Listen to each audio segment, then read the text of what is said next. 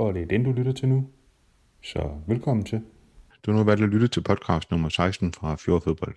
En podcast, der er blevet til med støtte fra vores sponsorer, tømmerfirmaet Storm & Handværk samt Mads Elektrik. Mit navn er Jesper Clausen, og som i de 15 tidligere podcast er gæsterne i vores podcast personer, der på den ene eller anden måde har eller er involveret i Fjord. Dagens gæst sidder i det jyske, nærmere betegnet Kolding. Det skyldes, at vi stadig tager hensyn til, at vi er en covid-19-tid, og jeg sidder her siden. Det kan måske høres i kvaliteten af optagelsen, men håber, at du som lytter vil bære over med dette. Samtidig kan jeg fortælle, at denne podcast er den sidste, der blev lavet inden sommerferien, og da den er blevet lidt lang, har jeg trods for dette valgt at udgive hele podcasten, i stedet for at dele den i to. Så kan du selv dele den, når du har lyst. Min gæst, som sidder i Kolding, har både været spiller og træner for første herre, og er i dag træner på divisionsniveau. Tidligere var han også personen af flest førsteholdskampe, men efterfølgende blev overhalet af både Sten Happel og Andreas Hås, der har gæstet tidligere episoder af denne podcast. Der er tale om Jens Tordt. Velkommen til dig, Jens. Jo, tak. Selvom det efterhånden er mange år siden, vi to sidst har talt sammen, så føler jeg alligevel, at jeg har et ret godt kendskab til dig og følger dig på afstand din trænerkarriere. Og så har vi kendt hinanden, siden vi var helt små, som man siger. I vores børneår var der en stor fælles fodboldinteresse, der blandt andet omhandlede Faxe, Kondi Koralkapslerne med fodboldspillere i kapslerne. Du er et år ældre end mig, og indtil du stak af, spillede vi i samme årgang hver andet år, men det vender vi tilbage til. Hvad går du til at få tiden til at gå med her, Jens, her i sommerferien? Du er jo træner på divisionsniveau og gymnasielærer, så du har en god lang sommerferie, eller hvad? Ja, det skulle man tro jo, men i og med, der var EM, så sluttede vi faktisk turneringen tidligt, så vi sluttede den 5. juni, og der var vi jo ikke gået på ferie på gymnasiet nu. Så vi trænede lige en ekstra uge med Middelfart, blandt andet fordi vi gerne ville have, at de skulle have 3 ugers ferie. Og de 3 ugers ferie gjorde så, at jeg i den forløbende uge her lige har haft en uge med min familie, hvor vi kunne komme afsted i sommerhus. Fordi ellers så er det jo sådan så, at jamen, gymnasiet, vi har faktisk en, der vores yngste blev student her, så der har også været kørsel med hestevogn og besøg og sådan noget. Det var der sidste søndag. Og så lige da vi havde sendt alle de der unge mennesker afsted, de fik morgenmad hos os, det var meget smart, fordi så vidste vi, hvornår de kom. Men så skulle de jo så også pynte bussen, og de kommer med nogle tømmermænd. Men det var rigtig hyggeligt, og så da vi fik sendt dem afsted og ryddet lidt op og vasket nogle gulve, så det var nok ikke, fordi de havde svinet, men det trængte alligevel. Jamen, så tog vi i sommerhus, og så har vi så været en uge deroppe, hvor vi havde min mor med. Så det har været rigtig hyggeligt, men det er jo sådan også det rigtige ferie, jeg får i år, fordi ellers så starter fodbolden i aften, og jamen så skal man jo være med. Man skal i hvert fald være hjemme til at have de her aftentræninger, så kan man godt tage ud og besøge nogle folk i løbet af dagen, men ja, det ligger lidt fast nu, så det er ikke så lang sommerferie, som jeg regnede med. Nej, jeg så godt i den lokale sprøjte, at de startede op i dag, så med en del nye spillere og sådan noget også. Og det der med studentergilder kender jeg altid. Jeg har sådan en datter, der er blevet student i år, så den står også. Tillykke. Jo, ja. Det står stadigvæk i festens tegn for hende. Ja, de giver den gas, men det husker jeg nu også, det, som om vi gjorde. Ja, altså, det er jo sådan noget, der tager en 14 dage eller et eller andet. Ja. Det er med udnytte tiden. Ja. I forhold til den tid, de lige har været igennem med hjemmeundervisning og lignende. Så ja, de trænger til at få lukket lidt ud. Det er jo lidt ligesom med vores fodboldfans og vores succes på landsholdet.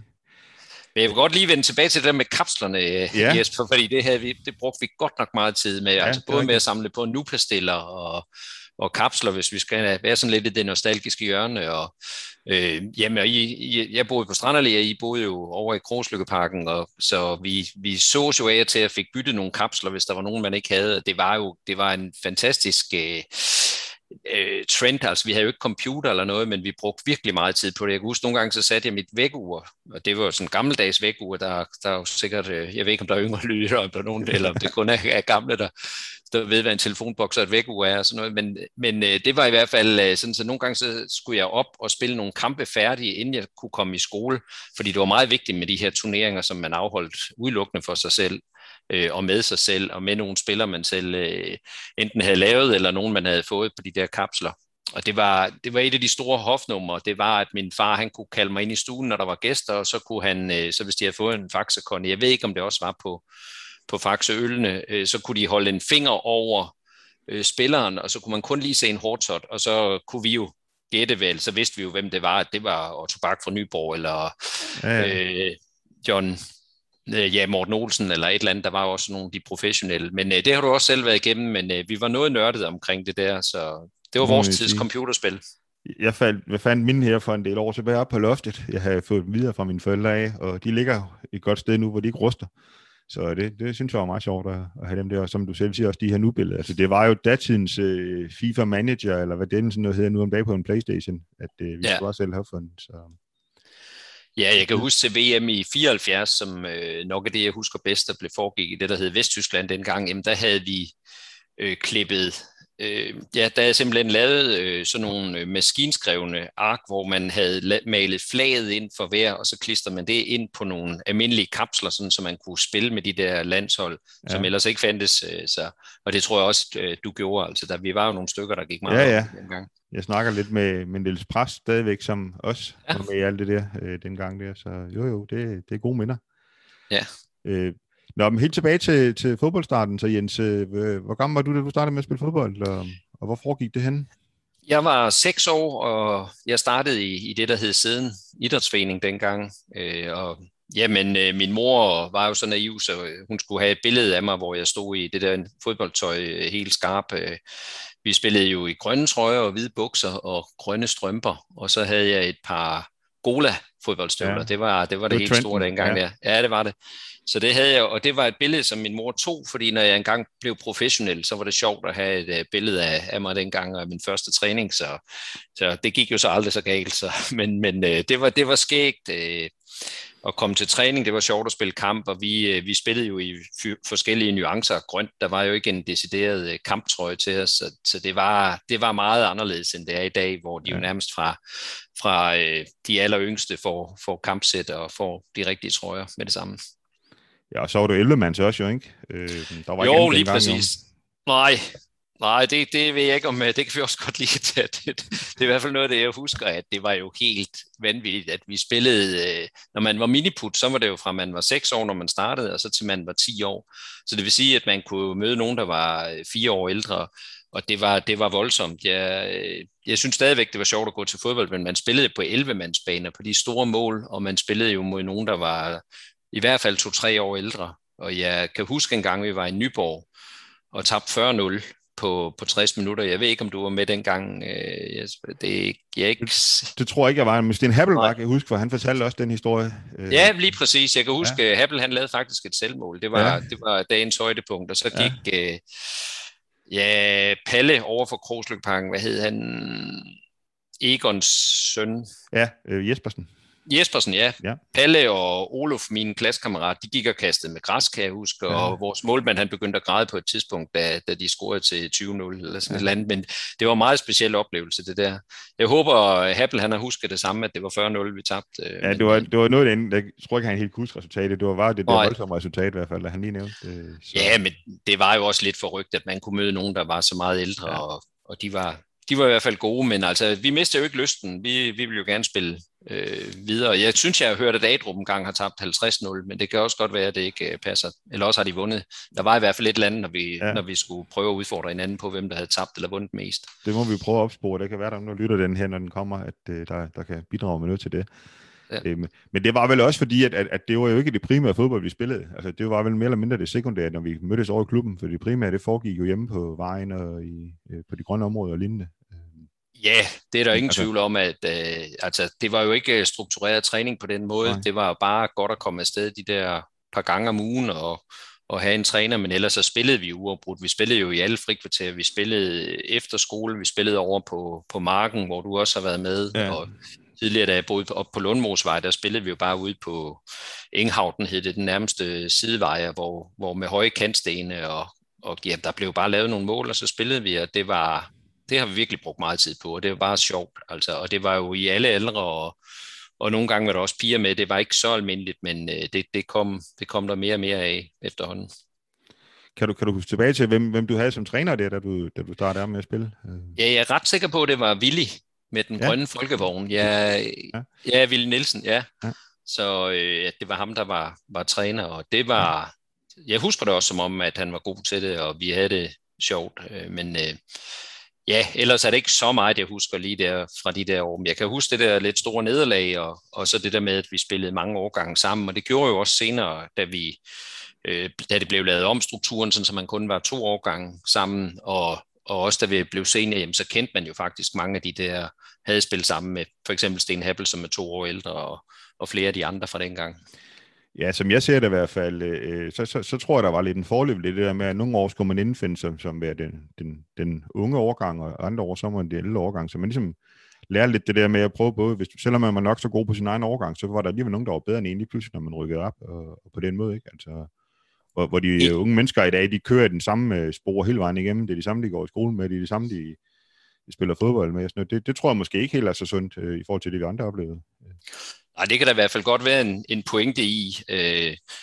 Vi ser det, når, altså, da jeg var i Esbjerg og var ansvarlig for akademiet derovre, der ser vi, at det aller værste spring, mange snakker jo om, at det er fra ungdom til senior, men det største spring er faktisk fra, at de spiller U15, og så de bliver U17. Fordi der skal de lige pludselig være sammen flere årgange, og de har været vant til at være stjernerne, og en ting er spillerne, en anden ting er forældrene, der har været vant til, at deres spiller i hvert fald på første hold. Så når man holder det der opstartsmøde, og ligesom trænerne, og måske var jeg også inde over at sige, at nu skal I virke, nu bliver noget helt anderledes, noget I kan ikke forvente alle sammen, og nu der bliver strammet op omkring en masse ting, så sidder alle jo og nikker pænt, og hvis man ikke kommer til træning, så kommer man ikke med, og man skal komme til træning. Og alle synes, det er helt rigtigt, at det, der bliver sagt. Men når det så går ud over deres søn, så gør det lidt mere nas, ikke? At så synes man måske alligevel, det er også for hårdt. Men sådan er det, og det er jo så en del af den skoling, der er på et eller andet tidspunkt, så skal man jo lave det spring, hvor man er flere årgange sammen, og der er jo så også nogen, der bliver rykket op lidt før i nutidens systemer, hvis de er dygtige nok. Så det er sådan, det er, men jeg er enig med dig i, at der var et eller andet, også sådan hierarkisk i, at så var man lidt de yngste, og så var man de ældste året efter, og kunne shine lidt mere måske. Så det var nok meget sundt et eller andet sted. Og vi lærte flere at kende. Altså, mange flere at kende, jo. Altså, Altså, Jeg, når jeg sådan en gang imellem skal huske nogle af de der jeg ser ude i området og lignende, der, så er det altid ikke at huske, når det er en årgang. Det er, fordi det var, det var altid det der mix, lige meget om det var nogen, man har trænet eller spillet sammen med selv. Man kan næsten altid huske det på årgangene, fordi vi vidste, når de var lige på årgang yngre, så er de den årgang, og på den måde. Ja. Så det er jeg meget enig i. Ja. Dels det med årgangene, men også det med hvilken klasse de gik i skolen. Ja, det hang jo lidt sammen, ikke også? Ja, men dem, der kom over fra Adrup, det lyder helt mærkeligt, men der var det jo sådan lidt med, hvilke årgange, og om de var lilleput eller drengespillere sammen med os, man kunne huske det på. Ja. Nu det jeg i hvert fald også husker for den gang, at vi var i de hele små årgang, det var de her sommerferielejre. Det var vel nok også, fordi vores forældre var rimelig involveret i at få dem op og støde. Kan du huske dem? Ja, dem kan jeg sagtens huske. Jamen, var det ved Fyns, og vi var flere forskellige steder. Højbjerg og Fyns, ja. Ja, men det var jo også nogle fantastiske tider, det der med at have 40 eller 50 drenge, der skulle falde i søvn på en sovesal, og for nogle af dem, der var det jo også første gang, at de sov ude. Altså, jeg tror... For mit vedkommende, jamen, så har vi meget tidligt sovet hos hinanden, kammeraterne, og derfor været vant til at sove ude. Men for nogen, der var det jo virkelig en overvindelse at komme afsted på sådan en tur der. Så det er da mere end en gang, min eller din mor har måttet trøste nogen af dem, eller have dem ind og sove. Sådan var det jo bare. Og dengang var der også nogen, der var nattevædere. Altså, det er der jo bare. Så der var jo nogle ting der, som var specielt, hvor man lærte hinanden at kende på en anden måde, og så var der jo alle de turneringer og alt det fodbold, og den rendte rundt i skoven og legede til fat, og alt det, vi ellers gjorde. Altså, man kan jo sige, vi kommer hurtigt til at lyde som nogle gamle sentimentale røvhuller, men vi legede jo bare meget mere dengang. Ja, altså, det gjorde vi jo.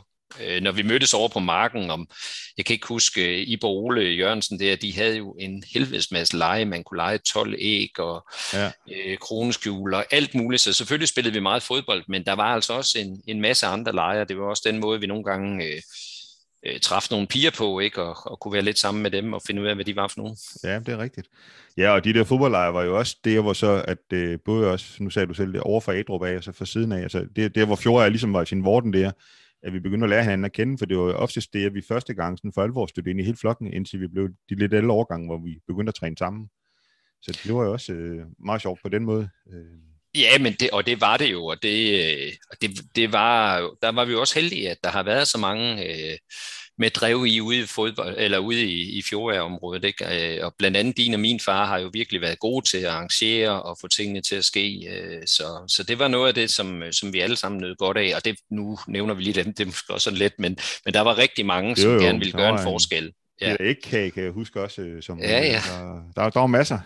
Ja, der var rigtig mange, ja. Ja, det var der. Og det er jo også svært at nævne nogen, og, ja, og så kommer vi måske til at glemme nogle andre, ja, men der var virkelig mange ildsjæle, synes jeg, som gjorde noget for, at der skete noget. Og så var det var helt utænkeligt ikke at sige ja til at komme med på sådan en fodboldlejr. Altså, der var jo ikke, det var tilbudet. Ja. Så på den måde, så var der jo heller ikke så meget konkurrence, så alt, hvad vi overhovedet kunne, det deltog vi jo i med kyshånd og med glæde. Ja. Så blev du ældre, og der går måske sådan lidt mere elitefodbold i den, hvis man kan sige det sådan, selvom vi kun var lilleputter og drenge og sådan noget. Hvad husker du fra den tid? Træner og holdkammerater og sådan noget der. Hvad jamen, jeg husker egentlig meget af det, når jeg sådan lige tænker lidt over det. Jeg husker blandt andet også, hvis vi nu lige skal blive i de der arrangementer, så husker jeg en gang, hvor Viggo Jensen kom på besøg. Jeg ved ikke, vi har ikke været ret store, og jeg tror også, vores to små brødre var med, bare for at se giraffen der, og det var rigtig stort.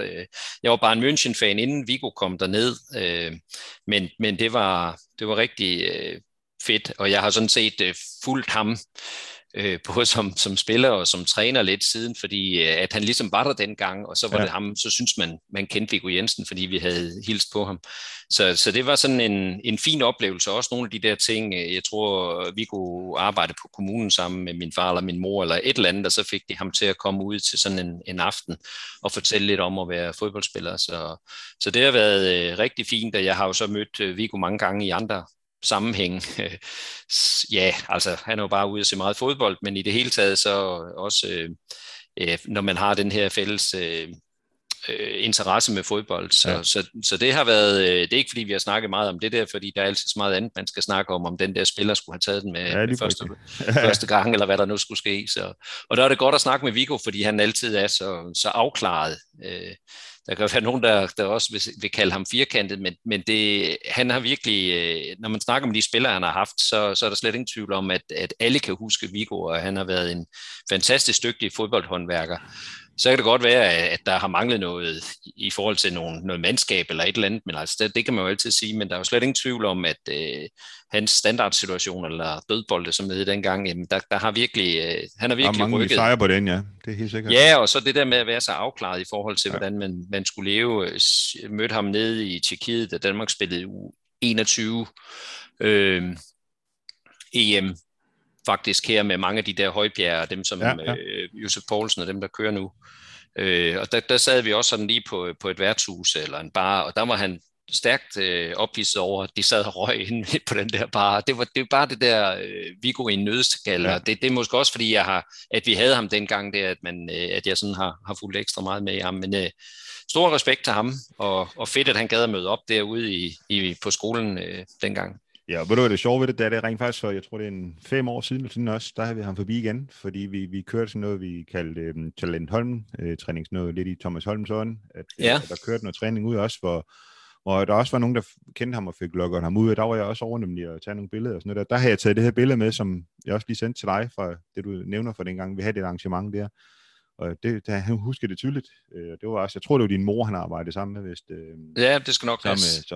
Så det pusser, han er altid lidt tilgængelig, når jeg løber ind i ham op på brand, og sådan noget der en gang imellem, så hilser han også på han husker mange mennesker, det må man sige. Men han er fantastisk til det der, og der er rigtig mange mennesker, der husker ham. Altså, det er jo skægt, alle de spillere, man har været i kontakt med, at Viggo, han var noget særligt for mange af dem. Altså, og det, jeg tror, det er den der dedikation, som han har, den der afklarethed, som gør, at de har sgu ikke været i tvivl om, hvordan Vigos hold spillede. Nej. Det var modstanderen så heller ikke vel, men hvis man var dygtig nok, så var det jo fint. Ja.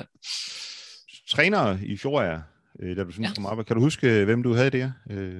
Jamen, altså, noget af det, der jo også et af de år, der gjorde store indtryk på mig, det var, da jeg var 2. års lilleput, og havde Spires Antivakis som træner. Ja. Spires var jo kommet.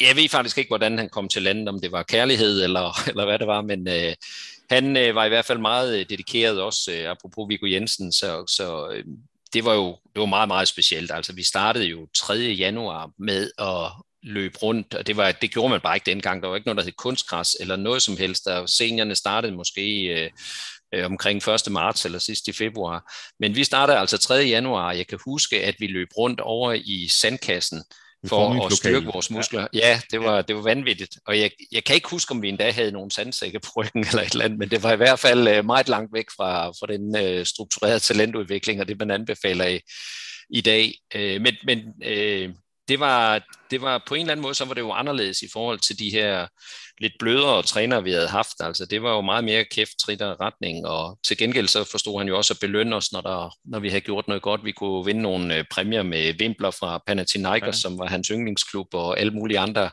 ting, hvis man vandt en eller anden udholdenhedstest eller noget andet. Så, ja, jeg husker også tydeligt det her, fordi jeg var ikke en af dem, der normalt lige var sådan omkring et førstehold på det tidspunkt der, men jeg kan huske, vi lavede sådan nogle øvelser, der hvor du også siger, der var sne, og vi stod ude på banerne, på vinterbanerne, og skulle stå og spille indersider.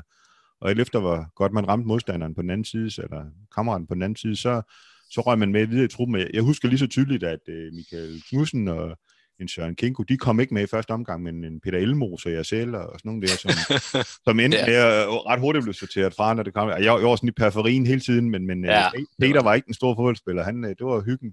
Han var heller ikke så interesseret i det, Peter. Overhovedet ikke, nej. Så, men det var lige det der med, hvad var det lige, der gjorde det, ikke? Og jeg husker tydeligt om sommeren, nu du siger det med gaver, at jeg kan huske, Spires kom hjem, han havde været hjemme i Grækenland, og så vi så skulle starte op, for det var også noget med, at vi havde næsten ikke sommerferie med ham, altså han kom hjem selv, og så skulle vi bare i gang. Og så sad vi over på en rundkreds over på det grønne område over ved hallen, og så sad han sådan og delte vimpler, som du siger, og sådan, måske han havde en masse karameller med sådan noget. Og jeg kan huske, at Ken Olsen, han Spires havde sådan en sjov humor, og det var humor, men der jeg ikke lige, sagde han sådan. Og så sprang han kendt over den første omgang, og så vendte tilbage til senere. Jeg kan også huske, at vi kom hjem til dig, du havde fået handsker, den græske landsholdsmålmand, og sådan nogle ting. Det er ikke rigtigt husket. Ja, det skal nok passe. Ja. Altså, jeg husker det, som om jeg nogle gange var lidt kæledække, men men altså, det var jo, ja. Men han var forud for sin tid i hvert fald, det er der ingen tvivl om, på godt og ondt, hvis man kan sige det sådan, ikke? Ja, altså det var nok, han skulle måske have trænet et ynglingehold i stedet for det. Det havde han jo gjort, ikke? Han havde jo fingre i Lars Albrechtsen og den der, Kjell Johansen og dem der også. Jo, det er rigtigt, dem var jeg faktisk, hvor min far var, jeg ved ikke om han var holdleder, eller hvor vi var i Norway Cup med dem. Det var faktisk en... Og det var jo et godt hold med Michael Johansen, Lars Albrechtsen og Frank Clausen og de der gutter, så det var meget sjovt. Ja, så. Jørgen Fonnes, kan jeg huske, han lå ude i Oslo Fjord og legede hval. Det var første gang, jeg så den, hvor han lå på ryggen, og så havde han taget vand ind i munden, og så sprøjtede han det ret højt op, synes jeg. Altså, det var jeg meget imponeret af. Ja, det er klart. Og så råbte han jo så ind, hvad så gutter, der er hvaler? og så kørte den så der, ja. Men det var jo også, jeg var 4 år yngre og havde store øjne, eller 4-5 år yngre, tror jeg, end dem der, og det jeg sugede jo bare til mig. Det var en sjov tur at være med på. Hvad husker du ellers som træner, da du ungdomsspiller? Jamen, jeg husker jo, altså vi havde jo, jeg tror faktisk, vi havde din far og min far som miniputter. Det skal nok passe. At de og hvor jeg husker, at min fars yndlingsøvelse, det var sådan noget udskillingsløb, hvor man skulle løbe en eller anden distance, altså den, der kom sidst, røg ud, og så blev man ved, indtil der kun var en 2-3 tilbage. Ja. Og ellers så... så husker jeg jo, at Lars, Rød Lars, hvad er det nu? Lars Hansen hedder han vel? Ja. Og Preben Rasmussen har jeg også haft rigtig meget som træner og var glad for. Så jeg ved ikke, om jeg har en tendens til måske at huske de der lidt mere besværlige ting, men jeg husker, at da jeg blev førsteårs drengespiller, efter at have været som førsteårs lilleput, der havde vi Preben Rasmussen, tror jeg, og der var første gang, vi var sådan sammen med dem fra Adrup, og vi trænede over i Adrup, så også fra siden, vi cyklede derover og trænede, og det var sådan lidt specielt, at vi skulle over Kærtmindevejen, og der var ikke nogen broer dengang, man lige kunne køre over, så der kørte vi over og trænede, og så... der havde jeg faktisk en rigtig god sæson, og hvor jeg blev topscorer, jeg spillede helt fremme dengang, og det var jo sammen med Lars Riis og Kenneth Toftal og Peter Krohmann selvfølgelig, som var min tro følgesven i rigtig mange år. Så det var en rigtig god tid, og så blev jeg drengespiller og rykkede op eller så havde vi så anden års lilleput, det var der med Spires, og så blev første års drenge, og der var de andre altså kommet ind i den der vækstspurt, og det var svært for mig, der slog jeg slet ikke til, altså for første gang var jeg ikke på første hold, og jeg spillede på anden hold, men var ikke særlig god, og jeg kan endda huske, at jeg overhørte en samtale, hvor der var nogen, der sagde, hvorfor spiller Jens Tordt ikke på første hold? Og så sagde træneren, jeg tror faktisk, det var Lars også der sagde, jamen, vi overvejer faktisk at sætte ham på tredje hold, han er helt vildt ringe, eller hvad man brugte dengang okay. Der. Så, men sådan var det jo bare, altså det var jo noget med, at jeg kan huske Søren Jensen, som jeg gik i klasse med, han pludselig så løb han fremme med flere længder på 100 meter, når vi var i skolen, fordi han var inde i den der vækstspurt og puberteten, ikke? Så sådan gik det jo bare, men det var svært at forholde sig til, når man gerne ville være en lille konge, så det tror jeg også, det lærer man også noget af, hvordan det er at og måske være på anden hold, eller spille et andet sted. Og så derfra, så gik det sådan set meget godt. Altså. Så da jeg blev første års junior, der var det ligesom om, der havde jeg lagt noget på, og også lagt lidt om på min spillestil, så der kunne jeg sagtens være med igen. Ja, og du fik jernlunger, som jeg husker det. Ja, det var også noget af det der med, at så var jeg måske begyndt at takle lidt mere og løbe noget mere, fordi det var også noget af det, man jo i hvert fald kunne gøre, hvis det kneb lidt med at være fysisk stærk. Det jeg husker, det var de her opstarter, som vi snakker om før også, det er nok også været som dreng junior og lignende også, hvor jeg så har været første år, så du har været anden år, så vi skulle løbe de her 12 minutters Cooper-tests, hvor vi brugte lysmasterne til at løbe rundt om over på vinterbanen. Så blev der talt omgang, og jeg kan da huske Bayern, Søren Kinko og Michael Knudsen, og nogle af de der, de nåede der og sandte op til flere gange rundt. Det var sådan en rigtig demotiverende træning, når man kunne se, hvordan de andre, de bare suste forbi, ikke? Så... Men det var den gang måde, vi trænede på den gang. Det var ikke alt med bold i hvert fald.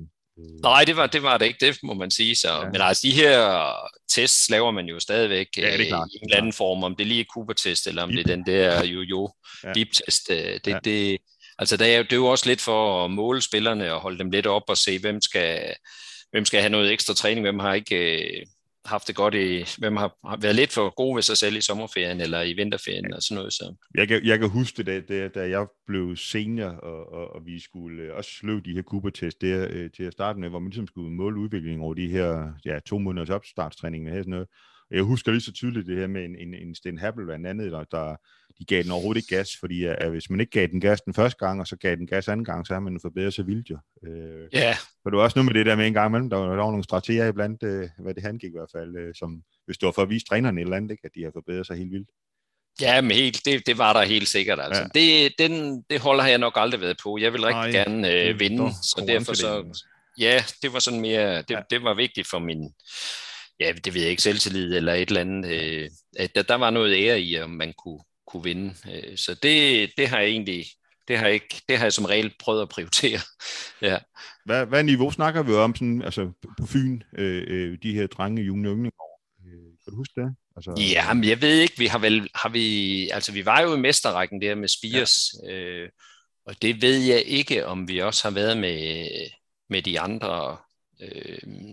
Altså, jeg husker det, så var der jo næsten kun, på det tidspunkt var det rent faktisk mest 9'erne, der var foran.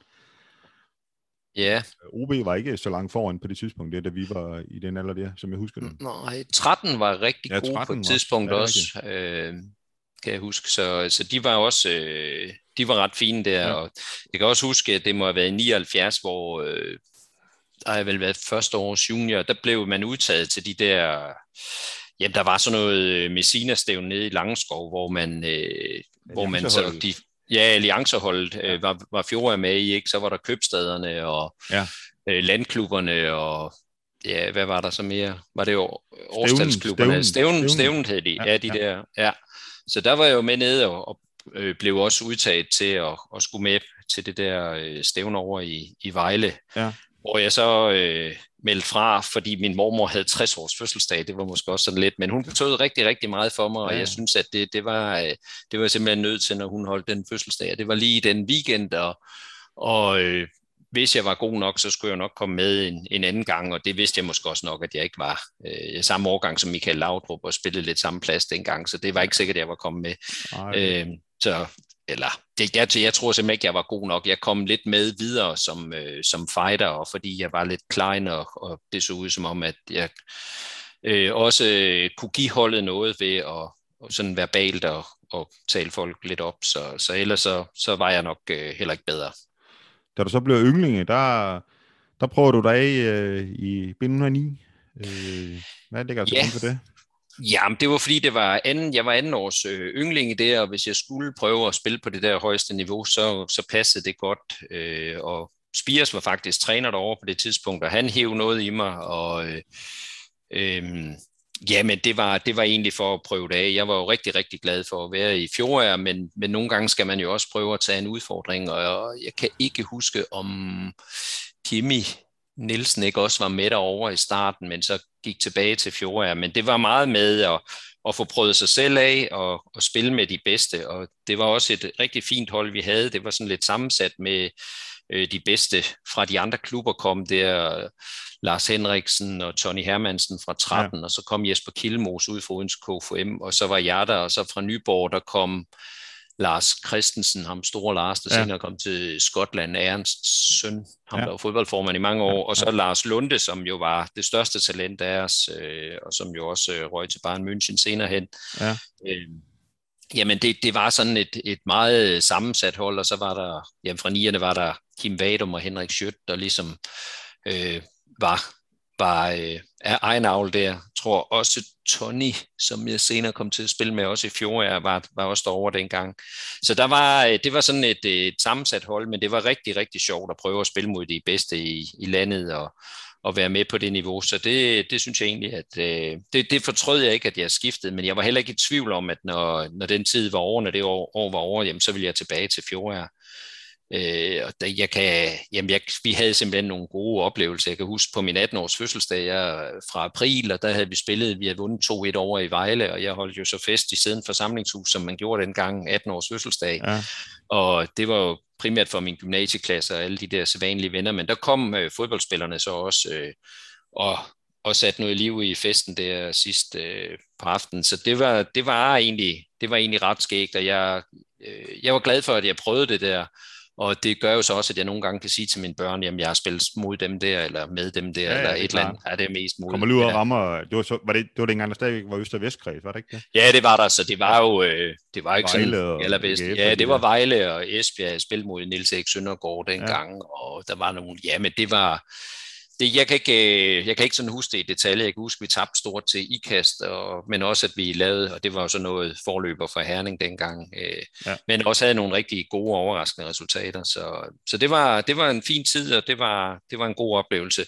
Lige bortset fra, at vi skulle spille en træningskamp mod Fjordager, og der skulle Spires selvfølgelig demonstrere, at ham, der måske havde været en af de bedre i Fjordager, han var altså ikke god nok til at starte inden for 9'erne, så der kunne jeg huske, at jeg startede ude, og vi spillede på Fjordager Stadion i sin træningskamp, og det satte sig egentlig lidt i mig, at sådan ville jeg ikke være som træner, så jeg har egentlig sidenhen gjort meget ud af, at hvis vi skulle møde, i hvert fald i træningskampen, skulle møde et hold, hvor spilleren tidligere havde spillet hjem, så skulle han starte inden, fordi det skulle, det var simpelthen for flovt på en eller anden måde. Ja, det er ret egentlig, at være skiftet skulle ligesom være synlig, kan man sige. Ja, det skulle den, og det har jeg egentlig sådan prøvet at tage lidt hensyn til fremadrettet også, når det kunne lade sig gøre, og når det ikke har været, hvis det ikke var super vigtigt, det var sådan en træningskamp jo ikke, men det var helt sikkert lige for at vise Fjordager, at jeres tidligere anfører, han var altså ikke særlig god. Han var ikke god nok til at komme på det her 9'er-hold. Og det synes jeg egentlig var sådan lidt ærgerligt. Måske lidt meget min forfængelighed, men også, at det var nødvendigt for Spires lige at sende det der signal. Det synes jeg var lidt unødvendigt. Så det har jeg prøvet at tage lidt til mig. Ja. Det var lidt der med empatien, kan man sige. Der nogle gange så vender du tilbage til Fjord og bliver seniorspiller. Hvad husker du fra den gang af? Nu sendte jeg dig også nogle billeder fra, da du startede. Jeg kan jo se på det billede, at det er jo rent faktisk et forholdsvist ungt hold. Jamen, det var et meget ungt hold. Jeg havde med over fra 9'erne, der havde jeg Frank Frederiksen og Sten Sørensen, som også er årgang 64. Og så havde vi jo Peter Krohmann, som spillede i Fjord og også årgang 64. Så vi var jo 4 førsteårs på holdet, og så nogle andenårs også. Og det var egentlig, vi lå i serie 2, og vi var klart bedre end serie 2 for mig at se. Så det var jo også sådan oplagt, at vi skulle rykke op, men det var, og Helge og Arne var træner, og Sten Skurk og Mogens var holdleder. Det var sådan et fantastisk team. Og det var jo med Sten Happel og Henrik Kølby og Jan Moberg, som Moberg var et år ældre end mig og spillede sammen med hver andet år. Torben Hansen? Ja, Torben Hansen, han var vel anfører, tror jeg. Ja. Og jamen, så Stig Lundby, som jeg jo også havde set spille højre bak. Altså, det var jo sådan så, at vi var jo nærmest fan af de her, nogle af de her, altså Helge Arne har vi jo ligget over på Adrup over i gryden der og set dem spille, blandt andet den der kamp mod Frederikshavn, hvor de tabte 4-1. Men det var jo, altså, der var jo bare en helt fantastisk samhørighed i det der lokalområde, og alle kendte alle, og man var tæt på de der i gåseøjne stjernespillere, da man var yngre. Så det var en god tid, synes jeg. Jeg husker også det der år 83, som rigtig, jeg blev student det år, og vi vandt C2, og alting, det spillede ligesom. Og, ja, god interrail-rejse med kæresten til Grækenland og alt muligt. Jamen, det var en god tid. Ja. Og fodboldmæssigt, jamen, der rykkede vi heldigvis op, fordi vi var lidt for gode til at være i C2 på det tidspunkt der. Også fordi der kom også 4 unge med meget løbepower og et også kunne spille en lille smule hurtigere. Så havde vi de der rutinerede Michael Johansen og Torben Hansen til også at trække i tråden, og så har Happel vel lavet en fandens masse mål, kunne jeg også forestille mig. Ja, mon ikke, han har gjort det der på det tidspunkt. Ja. Så. Du spiller i alt i alt 223 førsteholdskampe, og som jeg har skrevet, så starter du i serie 2 og slutter i Fyn-serien. Hvad husker du sådan? Hvad gjorde indtryk? Træner og holdkammerater og sådan nogle ting for de mange år der?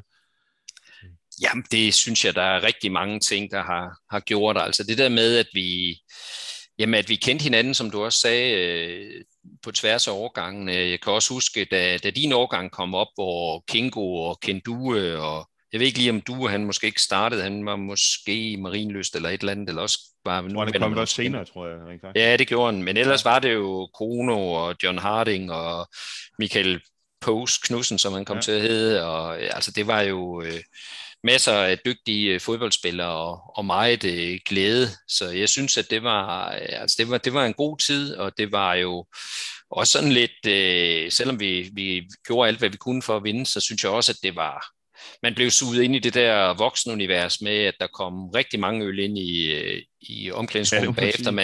Det var næsten ligegyldigt, hvad man gjorde. Hvis man lavede en talefejl, så blev man jo mobbet med den resten af dagen, og så var der nogen, der råbte, og så kostede det en omgang øl, og så tror jeg, så delte man typisk en kasse, så skulle man betale 150 hver, og så fik man sådan en kasse øl over.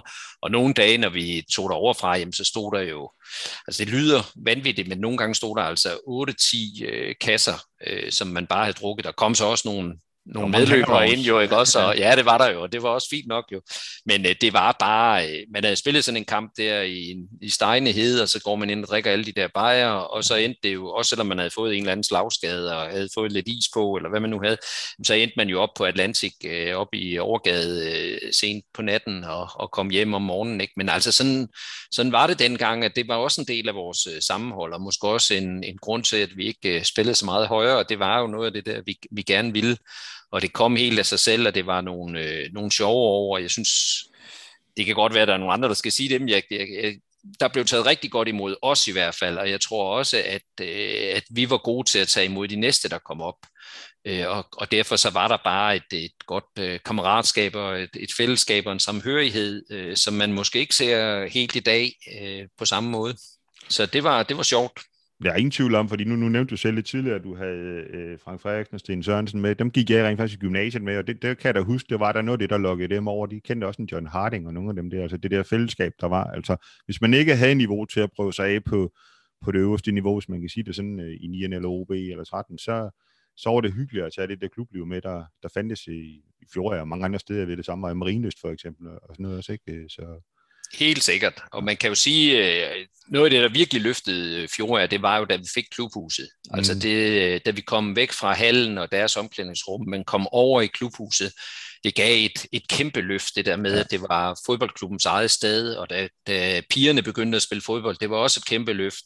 Jeg tror da også Frank Frederiksen, det var en af grundene til, at han måske skiftede. Altså, der var bare masser af fester, og vi kendte hinanden på kryds og tværs, og Og på alle måder, så var det, så husker jeg det som en god og uproblematisk tid, og med meget, ikke fordi konflikter ikke kan være godt, men det var sådan meget konfliktløst, og man fik snakket om tingene, og der var ikke nogen, der havde hinanden, eller sådan sparkede hinanden ned til træning hver gang, så vidt jeg husker. Det kan godt være, det er forkert, men det var sådan en stor familie på mange områder. Min far var også holdleder en del år, og det var jo fantastisk med Sten Skurk og Mogens, som var så Sten, der var så flabet, og Mogens, ja, der var så pligtopfyldende og sørgede for, at alt var i orden. Så, ja, så der var gode folk på alle parametre, synes jeg. Det var noget af det, der også gjorde, at man slet ikke havde lyst til at skifte fra Fjord igen. Ja, jeg har også gået høstfester, pinsefester, og så klub 72. Det var, fordi jeg har sendt dig et billede, hvor du sidder med nissehue på. Det må være en af de juleaftener i klub 72, eller sådan den du der. Ja, men det tror jeg, det skal så også lige nævnes, at det blev holdt i juni måned, ja, de der juleaftener. Ja. Så jamen, klub 72, det der var med de her mange aktive igangsættere, det var jo, at de også skulle have nogle måder at skaffe penge til klubberne på, og der havde vi altså bare mange, der var gode til det. De fik også inspiration fra andre klubber. Jeg tror, klub 72, det var noget, min far havde hørt om. De havde lavet et eller andet lignende i Dalum. Ja, ja. Og så var der jo banko, som der var andre steder, der også skaffede penge, og nu Fjord er jo en flerstrenget forening, så derfor så var der jo, der var ikke sådan helt vandtætte skotter mellem de forskellige afdelinger, så nogle gange så var man også nødt til at lave nogle penge, nogle arrangementer selv, og det var blandt andet det her klub 72, fordi høstfest, det skulle jo, jeg ved ikke, det har vel formentlig skulle fordeles efter en eller anden fordelingsnøgle i forhold til antal medlemmer, eller et eller andet, der har du jo været mere i bestyrelser og været inde over. Ja, det var jo det, den fælles administration blev, hvad skal man sige, finansieret via, ikke? Altså det var jo blandt andet noget som det der høstfesten, ikke? Det er rigtigt nok, fordi vi jo lavede mange aktive ting, decideret i fodboldafdelingen, pinsefesten for eksempel også, som var indtægtsgivende til fodbolden kun, så... Ja, men der skete jo altid noget, og det var jo sådan noget, man glædede sig til, og man sørgede for at møde op til. Altså, der var jo en kæmpe opbakning. Det var der bare... Det var sådan lidt i kontrast til, jeg kan huske Uberud på et tidspunkt, de holdt en fest, de havde lavet en koncert med The Hoorays, som havde vundet Melodi Grand Prix for nogle år siden, men der kom 7 tilskuere, der var mange flere officials, og det var fordi, jeg kendte en, der spillede derude, så det var sådan lidt, det handlede også om at være med på, altså få de rigtige ind på de rigtige tidspunkter, hvis man skulle skaffe nogle penge, ikke? Så, og der tror jeg, der var mange, der havde fingeren på pulsen i Fjord, og så var man bare forkælet med, at der var en kæmpe opbakning, at folk, det var utænkeligt, at man ikke skulle med til en høstfest, eller en pinsefest, eller en fodboldfest i det hele taget. Ja, det var et kæmpe byområde, altså det, man kan sige, det var jo også sådan et, altså forholdsvis nyt stadigvæk der i 70'erne, ikke også? Der var mange tilflyttere derude. Byerne udviklede sig jo også. Og det var jo en måde at blive integreret på i lokalsamfundet, at man var med i idrætsforeningen, så det... Og vi havde jo sindssygt mange hold også, altså jeg husker, havde vi ikke 10 seniorhold eller sådan noget på et tidspunkt, så var en af, jeg ved ikke, i hvert fald Fyns største klubber på mål på medlemmer. Så det var jo også en god tid. Jeg ved ikke, om du var formand dengang, eller om det var lidt før. Jo, det var lige der omkring i hvert fald. Vi var et stykker i hvert fald på et tidspunkt, da jeg var formand med nogle badminton og håndboldlukkehold og sådan noget også. Ja, det er rigtigt. Så altså jeg synes, at Fjord har givet mig rigtig meget, også i forhold til den der socialiseringsproces og med at lære andre mennesker at kende, og det var jo fantastisk, at vi kunne, nogen læste på universitetet, og andre var håndværkere, og den der jargon, der var, den der måde, vi kunne drille hinanden på, når Per Brugs han kom og svinte os til, at vi var kraftedeme så kloge, vi kunne undvære hovedet, og så fik han lidt igen, ikke? Altså det var jo, der var bare en respekt for hinanden, og for mig var det jo også noget med virkelig at jamen, møde folk fra, i stedet for at man gik i et eller andet lukket miljø, jamen så kom man derud og kunne lægge hovedet og bare give den gas og være sig selv, ikke? Så jeg synes, at det var en rigtig god tid. Vi havde også nogle gode trænere, altså Helge Rasmussen og Dyrholm var gode til at dyrke det der, dem havde jeg de første 3 år, og så tror jeg, Jørgen Larsen kom til, som var lidt noget andet. Ja, altså jeg kan huske, jeg lavede et interview, eller sådan en præsentation og et interview med ham, fordi jeg også skrev i den der lokalsprøjte, så kunne jeg også selv skrive, hvis jeg havde lavet en målgivende aflevering eller et eller andet, hvis det skulle ske en gang imellem. Men hvor Jørgen, han var jo sådan helt anderledes. Han kom jo med sin store sorte BMW der, og var en anden type træner, men fik også rigtig meget ud af os, synes jeg. Og det var så på hans måde, og sådan med en lille smule mere distance, men lærte os også meget i forhold til fodbold og i forhold til det der samvær. Det var en anden måde at være sammen på, så det fungerede også rigtig godt, synes jeg. Men altså, hvis jeg sådan skal sige træner, jamen, så har det jo, jeg har haft Helge Rasmussen rigtig meget, og jeg har også haft Preben, hans lillebror, i ungdomsårene, så det er jo nok dem, der har gjort det største indtryk i forhold til det der med at være træner. Altså, det var jo altid meget veltilrettelagt, vores selve træningen. Altså, det var helt tydeligt, at Helge og Arne, de havde lagt en plan for, hvad man skulle, og i små grupper. Og det var jeg i hvert fald ikke vant til fra tidligere på samme måde. Og så kan man jo så sige, at fodbold har jo ændret sig helt vildt. Altså, når vi havde et hjørnespark, der var jo ikke... Det kunne godt være, at vi aftalte, hvem der skulle sparke. Det gjorde vi som regel, og så skulle man prøve at ramme Torben Hansen eller et eller andet i starten, eller Tommy P. senere hen. Men ellers så var der jo ikke noget i forhold til, hvad man gør nu med screening, og hvem står hvor, og hvem dækker hvad, og hvilke zoner. Og, altså på mange måder, så var det jo meget naivt, at vi skulle bare gå ud og spille, så kunne vi få en eller anden talkombination, og så spillede vi ikke. Altså sådan var det bare, så der er jo sket helt sindssygt meget bare på de her, det er jo så også snart 40 år, ikke? Altså, der er virkelig sket noget i forhold til det, og det er ikke kun, fordi det har noget med niveauet at gøre, men det har det selvfølgelig også. Man har sikkert gjort mere ud af det på højere niveau, men det er noget der, hvor der virkelig er sket nogle ting. Ja. Så da du stopper i 92, i fjor i hvert fald, stopper du så med at spille selv? Du flytter til Kolding, ikke også? Det omkring? Nej, jeg flytter faktisk til Middelfart. Til Middelfart, okay, ja. Så vi bor i Middelfart 3 år. Vi får vores første knægt Svend der i 92, og jeg gør sæsonen færdig i Fjord, fordi det var ligesom oplagt, og jeg var startet på den, han er født i august, en dag, hvor vi skulle spille mod Marienlyst på hjemmebane, og hvor jeg så lige... dummer mig, eller hvad man nu gør, men lige tænker, jeg må hellere lige ringe hjem til Else, inden jeg går ud, og så siger hun, jamen vandet er gået, og så kom jeg jo så ikke til at spille den kamp. Okay.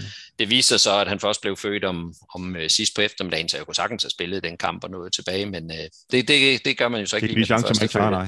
Nej.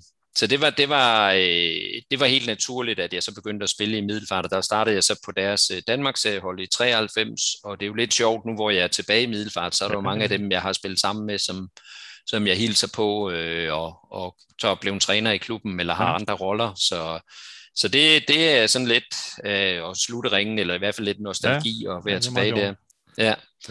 Jeg kan huske den første kamp, vi tabte 4-0 over i Varde, og det var jo selvfølgelig ikke så godt. Vi havde Knud Herbert Sørensen som træner, og han formentlig den dyreste træner, stort set i hvert fald i Danmarksserien, men sikkert også nogle af de andre steder.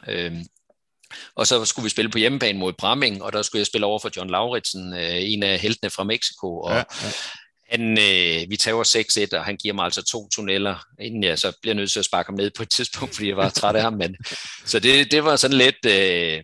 det blev et hårdt år, fordi vi ligesom tabte de der første par kampe, men vi reddede os, og der var store glæder. Det var jo også, så finder man også ud af, at der er andre klubber end Fjord, hvor man også sagtens kan fungere, og hvor klublevet er godt. Så det har været, det var også et par gode år der. Der stopper jeg så i sommerpausen 95, tror jeg. Og der får vi så vores knægt nummer 2, og det var ikke, jeg synes ikke, det var helt så sjovt at være med mere, som jeg havde synes, og der var andre ting. Jeg havde lidt meget arbejde. Jeg arbejdede både på gymnasiet i Middelfart, og så var jeg også havde jeg et ekstra hold på VUC, så jeg havde også sådan lidt travlt, og vi havde hus og have og sådan nogle ting. Det er det, hvor man begynder at sætte sig, kan man sige. Ja, det var nok lidt det der, og var lidt fodboldmæt, og synes der skulle meget til med 3 gange træning om ugen og sådan noget. Så det var sådan set naturligt nok et eller andet sted. Og så flyttede vi så til Kolding i 95, og så spillede jeg det her noget serie 2 i Kolding KFM, og var egentlig også glad for det, og det var så noget med at træne 2 gange om ugen, og og også rafle og spille noget kort efter træningen, så det mindede lidt om Fjord. Og blev integreret, ja. Ja, men inden vi skal høre om den trænerkarriere, som så kommer lige efter det her, så har jeg lige et spot for vores sponsorer, så dem hører vi lige fra nu her. Match Electric er sponsor på Fjord Fodbold Podcast. Har du brug for en elektriker, en snak om alarm eller meget andet, så tag fat i Match. Du finder kontaktlysningerne på deres hjemmeside matchel.dk. Du får altid en god og professionel service. Hos tømmerfirmaet Storm & Handværk er vi glade for at være sponsor på Fjord Fodbold Podcast. Hos tømmerfirmaet Storm & Handværk lægger vi stor vægt i at yde en god og ærlig service. Vi sætter en stor ære i det tætte forhold til vores kunde. Vi varetager store og små opgaver for private og virksomheder. Kontakt os, hvis du har behov for en dygtig tømmer. Ja, så er vi tilbage igen, efter vi hørte en kort spot fra vores sponsorer og har hørt en del om Jenses egen fodboldkarriere, men den er jo langt fra slut, fordi da du sådan drosler den ned, så ved jeg ikke, hvor lang tid der går, Jens, men så tager du jo hul på noget fodboldtrænerkarriere, og det starter vel med børnene, eller hvad, som det gør for de fleste, der starter med at være fodboldtrænere. Hvordan startede det for dig?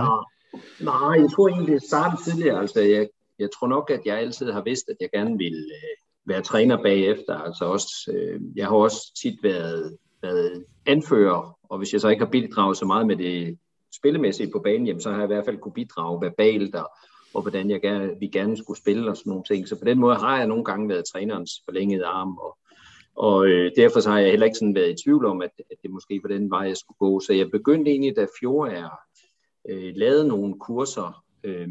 Der var de der A, B, C, D, E kurser, man kunne tage. Jeg tror måske, det var Arnold Petersen, der var to. Det var det også. Vi havde med uden en overgang som sådan en slags ungdomskonsulent, hvor vi... Ja.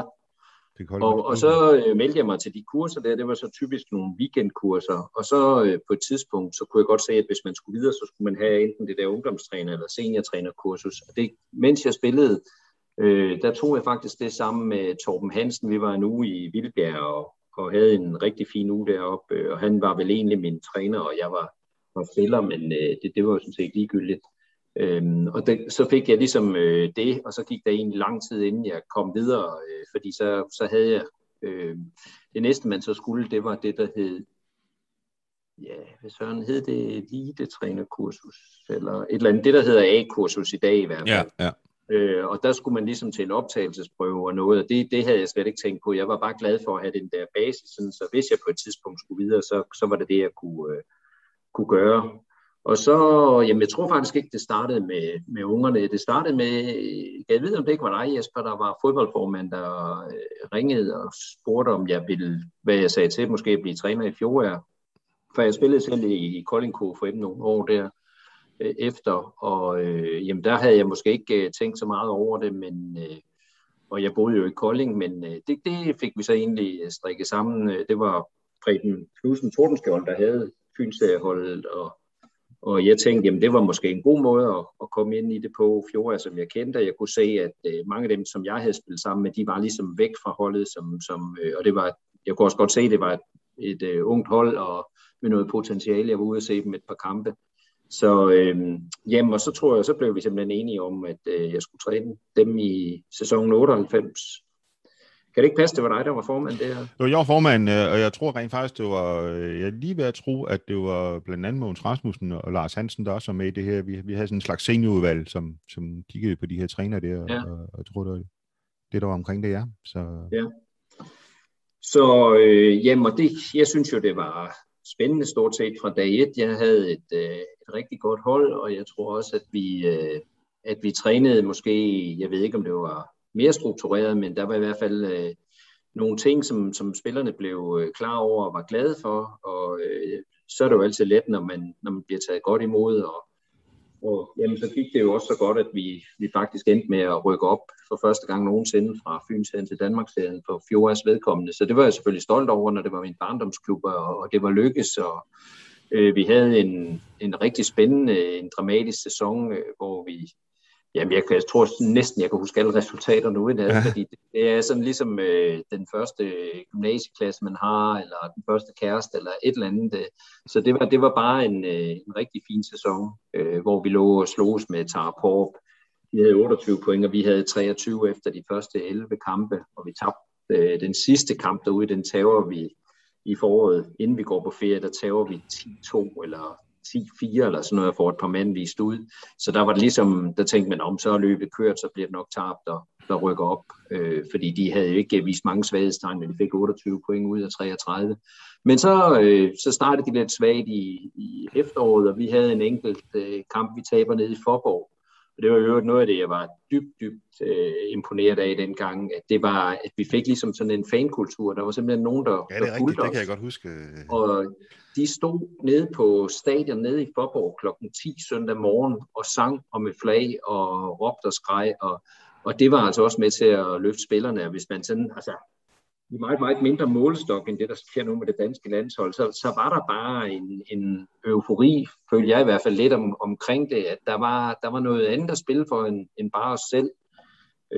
Så jeg synes, det var et super godt år, og vi havde så også nogle sindssygt dygtige spillere. Og så var vi også begunstiget af, at man måtte skifte ud og ind løbende undervejs. Ja. Det betød så også, at det her med det taktiske betød lidt mere, og at vi havde 14, eller måske endda 18 rigtig gode spillere, det kom også til at betyde noget, fordi vi kunne justere undervejs. Jeg kan huske, nogle gange så skiftede Søren Berg ud, og det var han selvfølgelig lidt træt af, men så kom han hissig og styrket ind lidt senere. Vi havde bare mange dygtige offensive folk, og var der en, der blev skadet eller et eller andet, så var der nogle andre, der poppede op, som en af, jeg tror, det var en nordmand, jeg tror, han trænede Hårby dengang, han sagde, det var fandme mærkeligt med jer. Hver gang man tror, at I har mistet en af jeres angriber, eller de er skadet, så kommer der bare en ny. Det var dengang, vi så opfandt Heine og Søren Clausen. Og, altså, de var bare de var gode, og de var skarpe, og de havde et godt kammeratskab også, som jeg kendte det fra Fjord. Så det var et rigtig godt år. Jeg kan også huske, jeg har haft Andreas Hås igennem tidligere det her. Jeg kan også huske, han nævner det her, men det kan jeg også senere se på, hvorfor jeg har et billede her, holdet rykket op. Der er jo 8 angriber og 3 defensive eller sådan noget på det hold, ikke? Altså, det var sådan meget fremadrettet hold. Med sådan en sikker bagerste kæde, sådan som jeg lige kan se i navnene, eller de gutter. Ja, men det var også sådan, vi gerne ville spille. Mm. Altså, vi spillede sådan noget totalfodbold. Jeg kan huske, Henrik Lehm, han overtog holdet efter mig, da det var i Danmarksserien, så sagde han, hvad med det defensive har I ikke? Hvad er jeres struktur der? Og det var rigtig nok, vi trænede stort set ikke defensivt. Vi trænede, når vi havde bolden, og vi trænede med at komme ud over kanterne. Men Bæk, som jo ikke... Anders Bæk, som jo ellers ikke havde... Eller Andreas... Nej, Anders Bæk, jo, ja. Anders Bæk, som jo ellers ikke havde været så meget omkring førstehold, han blev vores topscorer og bumpede med det der venstre ben. Og vi havde simpelthen bare... Vi spillede frem af banen, Clausen-brødrene, og så havde vi jo så Andreas Hås til at ligge og svipe ned bagved, og så Claus Næshave, og til sidst var det vel Jesper Goskesen, der lå og sørgede for, at de andre ikke kom igennem, så havde vi... Safet også, ikke? Safet Sengic, ja. Arnes' far, som senere, ja. Fantastisk fyr også, og jeg husker, den dag vi rykker op, eller vi holder fest lørdag aften, jeg tror faktisk, det er Lars Plukhus, der holder en eller anden fest over i nogle festlokaler over. Han er blevet 30. Ja, han er nok blevet 30 der. Ja. Passer det? Ja, det passer. Ja, det passer. Det gør det, ja. Så han holdt 30 år, så der var fuld skrald. Vi havde vundet den dag, og så næste dag, så stod jeg jo så op med lidt tømmermænd og kørte ud og så Årslev spil mod Tarp, og der vinder Årslev så, og de blev faktisk trænet af Henrik Lehm dengang, som var min gode kammerat fra idrætsstudiet. Så de vinder, og dermed er vi lige pludselig rykket op, så det var sådan lidt mærkeligt. Så mødtes vi over i klubhuset den søndag der, og prøvede at banke lidt fest op, men det var i hvert fald stort og sjovt, en sjov oplevelse for mange af os. Jeg synes også, det var noget, de der drenge havde fortjent, fordi de havde altså haft en rigtig god sæson. Noget af det, der også var kontroversielt, kan jeg huske, det var, at Ulrik Guldal, han stod på mål, og han kalder stadigvæk bare mig for træner, og jeg kalder ham for keeper, så der er sådan nogle ting der. Relationer, og, ja, det der var lidt mystisk, det kan man sige, hvor vi valgte Uldal, det var, at alle mente jo, at det var Anders Vilmos, der var den bedste på det tidspunkt, men det var umuligt at slå Uldal af, altså han stod et meget, meget højt bundniveau hele den der sæson, så, og det var der var ikke noget pjat med Anders, eller hans bror John, som jo udgjorde noget af rutinen på holdet. Så det var en rigtig sjov sæson, og det var jo så også der, hvor jeg Jeg tænkte, at det er let at være fodboldtræner. Det kan kun gå en vej, det her. Ja. Men jamen, så var det jo så, at vi fik søn nummer 3, faktisk en dag, hvor vi tredje sidste kamp, tror jeg, vi spiller 0-0 på udebane mod St. Clemens, som ellers var nogle af nedrykkerne. Og jeg tager afsted der søndag morgen meget tidligt, og så siger jeg min kone Elsa til mig, jamen nu går I ud og slår dem her, så er I tæt på at klare den, og så skal jeg nok... jeg tror faktisk, jeg ved ikke, om hun sagde, giv dig en søn eller et eller andet om aftenen, men det tror jeg nok, hun har sådan nok bare sagt, så føder jeg nok i aften, og det gjorde hun så også. Og så var det sådan oplagt der med 3 forholdsvis små børn, og så drossede lidt ned af den der køretur til Fjord. Og jeg kan ikke huske, om vi også havde lidt diskussion omkring løn eller et eller andet. Jeg fik i hvert fald en bedre løn for træningsklub over i Kolding, som jeg kunne cykle til og fra træning. Ja. Så det var også noget af det, og der var meget mere tid i det jo så. Det er klart. Så på den måde så var det oplagt lige at tage et step tilbage der. Ja, så fik du Henrik Lehm. Altså, ja, det gjorde jeg egentlig, fordi vi har jo afløst hinanden nogle gange, og jeg vidste, at han var en af dem, der kunne gøre det, og kunne... Altså, selvom han var rykket ned med Årslev, jamen, så havde han den der faglige ballast, som kunne gøre, at man kunne overleve Danmarksserien, og det lykkedes jo så også. Ja. Så det var fint. Så blev det Kolding i nærområdet. Ja, jeg trænede Kolding KFM i et par år, uden den store succes. Altså, det var virkelig svært at komme fra de her unge... agerige mennesker i Fjordager, som bare ville, og som slugte alt råt, og så et hold af mere, mange af dem havde jeg jo selv spillet sammen med, som var lidt mere gammeldags indstillet. Jeg ville gerne spille med 4 på linje nede bagved, fordi det gjorde man jo, men de ville meget gerne spille med sweeper, og så vi havde, altså det var bare slet ikke det samme. Altså, de var ikke interesserede i at træne så mange gange, og jeg var måske heller ikke omstillingsparat nok til at få justeret det, og det var jo ikke det, jeg ville med fodbold. Jeg ville gerne, at vi skulle vinde, og skulle være engageret, og det første år, der glippede oprykningen så lige. Vi blev kun nummer 3 af de 2 første røg op, og så var der, altså der var bare sådan lidt for meget, en enkelt slange, og så der var snak i krogene og noget, der kom aldrig rigtigt til at fungere. Og så året efter, der røg vi faktisk ned, og det var også sådan, altså det var vi for gode til, men der var bare for meget ballade på holdet, og jeg ville ikke rigtig justere i forhold til mine idéer, så det var måske også, det lærte jeg faktisk rigtig meget af. Det sker ikke, når jeg sådan tænker på alt det her retrospektiv, så tror jeg har egentlig lært rigtig meget af de der nederlag, og de der ting, der er gået lidt imod. Jeg har haft et meget heldigt og ukompliceret liv, så der er ikke så mange ting, hvor man kan sige, at det var ikke så godt det her, men jeg kan så også mærke, at det er nogle af de ting, der kommer ind under huden, og som jeg har taget til mig, og som jeg har prøvet at lære af. Så det skal der til. Der skal noget modgang til en gang imellem. Og det var blandt andet det her. Altså det var hårdt ved min ære, at vi simpelthen rykkede ned. Men der var jeg så heldig, at det havde de jo ikke hørt noget om. Niels Damsbro, som styrede Coop med meget, meget god hånd på det tidspunkt. Han havde allerede kontaktet mig og spurgt, om jeg ville være træner for deres Danmarksseriehold, og det ville jeg jo gerne. Og så gik det så godt, at Leon Hansen faktisk rykkede dem op i 2. division, og så pludselig da jeg stoppede i KFM, så var jeg divisionstræner, så det var også sådan lidt held, og havde blandt andet Peter Christensen og Thomas Mondrad Nielsen derude, som var Fjordager-dreng, ikke? Så, og det var nogle af dem, som jeg var lidt skuffet over, skiftede dengang jeg blev træner i Fjordager, at Thomas Nielsen stoppede der, og der var nogle flere, og Per Brug stoppede, så det var faktisk sådan. Da jeg kom til Fjord, var det egentlig sådan lidt et svært år, fordi der var mange af de der profiler og bærende kræfter, der havde stoppet. Men så var det jo så, de poppede op alle de unge her i stedet for. Så det var rigtig fint, at jeg havde nogle super gode år i Coop, hvor vi fik den bedste placering i klubbens historie det ene år, og også klarede os fornuftigt. Det var jo sådan, jeg overtog dem midtvejs, så vi skulle overleve det første år. Det gjorde vi. Andet år havde vi så en rigtig, rigtig god sæson.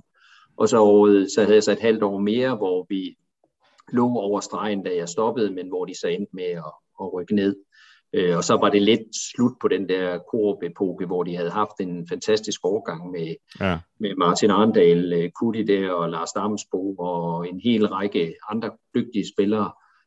Og det er jo sådan, det var naturligt nok. Kenneth Rasmussen, jeg ved ikke, om han stadig spiller derude, han er årgang 80, men han var jo sådan en af de unge dengang, og var af en institution i Coop, og spillede rigtig, mange år der. Nu er han 41, det gør han nok ikke, men han har i hvert fald været med i mange år. Ja. Der var noget med Lars Christensen overtog, ikke? Efter nej, det var i Coop. Kan det passe? Nej, det var en, jeg havde været på A-trænerkursus med okay. Det var Mogens Nielsen fra Grindsted. Ja, Mogens Sønderbro Nielsen, der overtog der. Og så var det senere, Lars kom til det. Han var der. Ja, så må Lars være kommet til senere. Ja, det er rigtigt. Så, og det var efter Coop? Ja, så blev det, så der havde vi egentlig fået søn nummer 4 der i 2002, så der var det helt klart min mening, at nu skulle jeg drosle ned. Men så i vinterpausen, så fyrede B909 Bjarne Hansen, deres træner. De havde ikke fået så mange point i efteråret og smidt nogle dumme føringer. Så der blev jeg kontaktet, om jeg ville træne dem, og det sagde jeg så, at det ville jeg ikke. Og så ringede de så igen lidt senere, og så om jeg ikke ville, så sagde han, jeg havde egentlig lovet min familie, at jeg ville trappe ned, og at jeg ikke ville træne nogen det næste år. Men så blev de sådan set, så kontaktede de mig igen, og så prøvede jeg at stille nogle urealistiske krav i forhold til løn, og skulle have en bil og sådan noget. Og så sagde de ja til det, og så fangede bordet jo lidt. Og så... Det er igen noget af det, hvor jeg vil sige, at det er sådan en af de der skuffelser, jeg kan huske, at vi havde et helt fantastisk forår, og vi fik virkelig samlet mange point. Men i den sidste ende var det ikke nok. Vi ned den sidste kamp mod Haderslev, hed det vel dengang i Sønderjyske. Der skulle vi vinde, og der tabte vi så 3-1. Og det, der var lidt irriterende, det var, at de havde ikke rigtig noget at spille for, og... Vi kommer bagud 1-0, Simon Poulsen scorer der, han var sådan meget, meget ung dengang og gro, og han scorer så til 1-0 for dem, og så kommer vi på 1-1 på et straffe, hvor de tager den med hånden inde på stregen, hvor det kun giver en advarsel, hvor det helt klart skulle give en udvisning. Jeg kan godt høre, det er noget gammelt lort, men det er jo fordi, det havde simpelthen været et kæmpe skub, hvis jeg havde reddet 9'erne dengang, også fordi 9'erne var dem, jeg havde holdt med. Altid sammen med Bayern München og Tottenham, så det havde været så stort for mig at kunne redde dem, og det sidder stadig dybt i mig, at det lige mislykkes den der sidste dag, hvor vi ellers skulle have klaret det. Og min familie var taget 14 dage til Malta, og jeg kom først en uge senere, fordi vi skulle have gjort det her færdigt, og der havde jeg håbet, at jeg kunne komme ned og have reddet 9'erne, men det skete så desværre ikke, og det er jo, som jeg siger, jamen, så er det noget af det, man også lærer af, og jeg synes også, at der var nogle ting, vi kom over stregen lidt for tidligt, og det er så noget af det, jeg senere brugte, da jeg blev træner i Kolding FC, jeg skulle redde dem i første division, at der lykkedes det, og det var blandt andet nogle af de erfaringer, som jeg fik der ved at rykke ned med B109, som gjorde mig godt.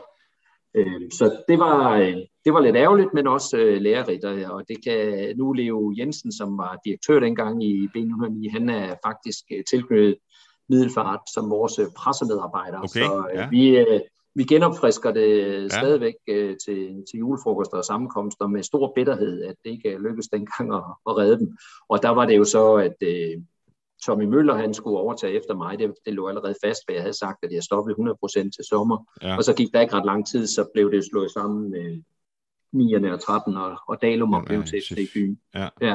Hvor det så var Roald Poulsen, tror jeg, der blev den første træner der i FC Fyn. Ja, det er vist rigtigt. Ja.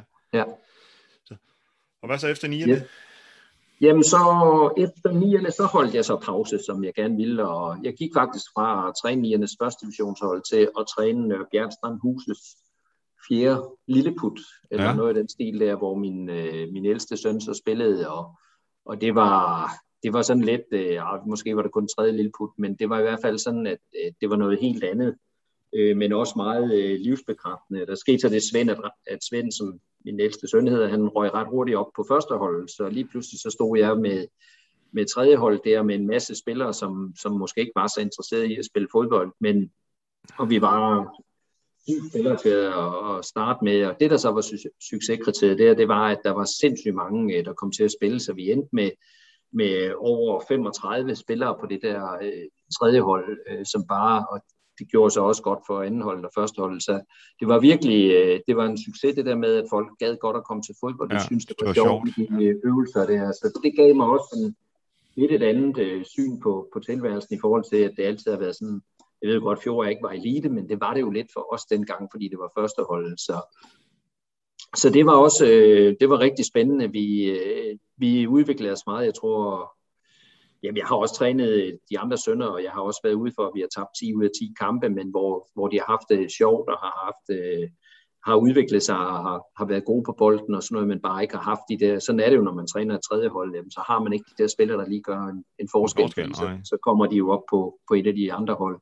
Så det var også super lærerigt og rigtig sjovt, og så var jeg selvfølgelig, jeg trænede, jeg stoppede selvfølgelig, fordi det gav ikke så meget mening, at Svend han skulle træne på et andet tidspunkt, end jeg skulle, eller med nogle andre, og jeg kunne næsten ikke se hans kamp, fordi mit tredje hold skulle spille, og sådan, så jeg stoppede jo igen på et eller andet tidspunkt, men det var skægt at være med til at opleve det der, og den der fremgang, der var derude. Og så holdt jeg egentlig pause nogle år, og blev så kontaktet i 2006, tror jeg startede igen, og havde egentlig sagt nej til Kolding nogle gange, med at træne deres U19-hold, eller U18 hed det dengang, og så synes jeg alligevel, det var ved at være tid til, da jeg blev indrulleret i noget morgentræning på skolen. Man ville gerne satse lidt mere, og så trænede jeg dem, og der var det noget med, at man et år, så lavede man det om fra U18 til U19, ja. At man skiftede der, og der trænede jeg dem, og der blev faktisk, der vandt vi rækken, som var den næstbedste række dengang, og det var også sådan, det var også en god oplevelse, kan jeg huske.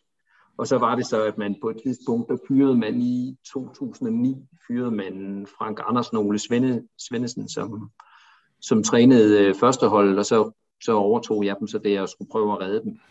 De havde tabt de første 5 kampe, eller også havde de fået 1 point, så det var sådan lidt ryggen mod muren, og mange gode fodboldspillere faktisk. Og der var det så, at det lykkedes, og hvor jeg synes, at noget af den erfaring, jeg havde fået fra 9'erne, den kunne jeg tage med der, med ikke at åndlette for tidligt op, når man først har kommet over. Kan man sige.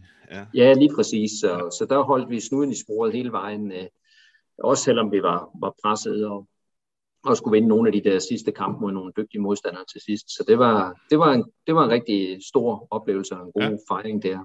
Ja. Og så trænede jeg dem så også i efteråret der i 2010, men så var det, at Vejle og Kolding, de skulle slås sammen til én klub, og der vidste jeg jo så godt, min kontrakt udløb til, ja, det var 2010 til nytår. Ja. Så jeg gjorde det færdigt, og klubben kunne ikke rigtig sige, jamen, hvad havde man tænkt sig i foråret, for det lå klart, at vi lå sammen med Vejle i første division, så Koldingholdet, de skulle rykke ned i Danmarksserien, men man skulle spille foråret færdigt. Så det var også sådan lidt specielt, og der sagde jeg, at det ville jeg rigtig gerne, men så skulle det være sådan, så at så samlede man alle de unge spillere i Kolding, og så lod man dem prøve at se, om de kunne udvikle sig der i foråret. Og så kunne Vejle tage de bedste spillere og spille med dem i foråret, og så kunne man jo derfra se, jamen, hvem af de unge kunne klare sig. Og det var sikkert en god idé, men det var ikke noget, det kunne de ikke tage stilling til. Det kan jeg sindssygt godt forstå, fordi de havde jo alle mulige organisatoriske problemer i forhold til, hvem skulle være træne hvor, og hvordan skulle det sættes sammen, og med licenser og alt muligt. Og så sagde jeg jo så bare, jamen så, når min kontrakt stopper, så stopper jeg bare. Og så tog min assistenttræner Kim Fogh og Brian Gellert over, og de klarede det egentlig rigtig fint det forår, men det stod så klart, at man... Altså, jeg ville ikke træne dem, når vi ikke havde noget at spille for, når vi ville rykke ud under alle omstændigheder. Så ja, og det var måske også lidt dumt, fordi vi slog så faktisk Vejle det der efterår. Og det var måske ikke så smart, hvis man gerne ville have Vejle op i Superligaen. Men det havde jeg sagt til dem, at vi kommer til at spille for at vinde. Og det sagde Henrik Tønder, som jo faktisk er tilbage i Vejle nu også. Jamen, det var fair nok. Altså, hvis de ikke kunne slå os, så var de jo ikke gode nok. Så... Ja, så det var også sådan lidt en lidt mærkelig historie. Sjov fase at være i, ja. Ja, og så der havde jeg et halvt år fodboldfri der i starten af 2011, og så var det, at Henrik Lehm, han var træner i Næsby og skulle stoppe, og så var der Poul Jørgensen, deres formand, han kontaktede så mig, og vi blev enige om, at jeg skulle overtage Næsby, og der havde jeg også 2 super gode år med dygtige spillere, blandt andet Anders K. Jacobsen, som var der med det første år, eller også var han kun med, han var måske kun med et halvt. Nej, han var med det første år, og så røg han så til Fredericia og siden til OB. De havde en meget talentfuld årgang. 89 må det være. I hvert fald i Næsby, kan jeg huske, fordi min bonussøn, han er 90, og det var Næsby og Fjord og 13 dengang, der var de bedste på de årgang der. Så, ja. Jamen det... Og det var også Anders, det var AK og Anders. Ja. Han er jo blandt dem der, på den årgang der i hvert fald for Næsby. Ja, men det var et super godt hold, og det er jo også, altså man kan jo sige meget, som træner, så tror vi jo altid, at vi har gør en fandens forskel, og det kan du også høre på de der op- og nedrykninger og sådan noget, men dybest set, så er det jo meget med, og at man har de rigtige spillere på holdet, og at holdet, de gerne vil det, og det er jo også, nogle gange er det jo stolpe ind, og nogle gange stolpe ud, og den holdets mentale tilstand, og det kan man gøre noget ved, men nogle gange så er man altså også bare begunstiget af at have nogle gode spillere, og nogen, der gerne vil det, og nogen, der fungerer godt sammen. Og det er jo lidt det, som man nogle gange glemmer, både når man er lidt for hård ved sig selv. Og det er ikke sådan noget med, at det skal lyde som en undskyldning, fordi selvfølgelig så gør træneren en stor forskel, men nogle gange er vi altså også bare, så er det lidt held og uheld lige på de rigtige tidspunkter.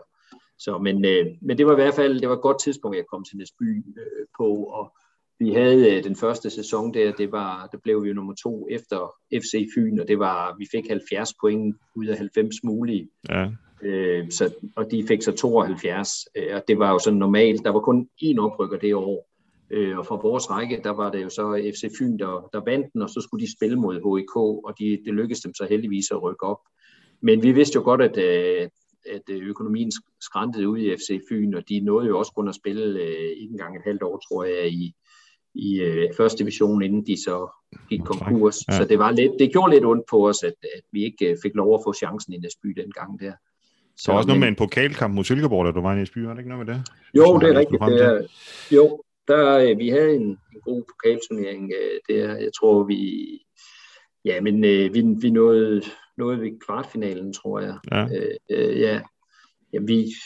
Vi slog blandt andet Næstved, som var første divisionen undervejs, og så slog vi fremover i Valby Idrætspark, som også var fint, og så var det så den der 8-delsfinale, hvor vi slog Silkeborg på hjemmebane i en 4-3-kamp, som var helt forrygende, og som også var en stor oplevelse også for spillerne. Og hvor jeg tror, vi førte 3-0, og så kom de op på 3-3, og så scorede vi alligevel til 4-3, og hvor Troels Bæk og Anders Gerber var trænere i Silkeborg. Så det var også...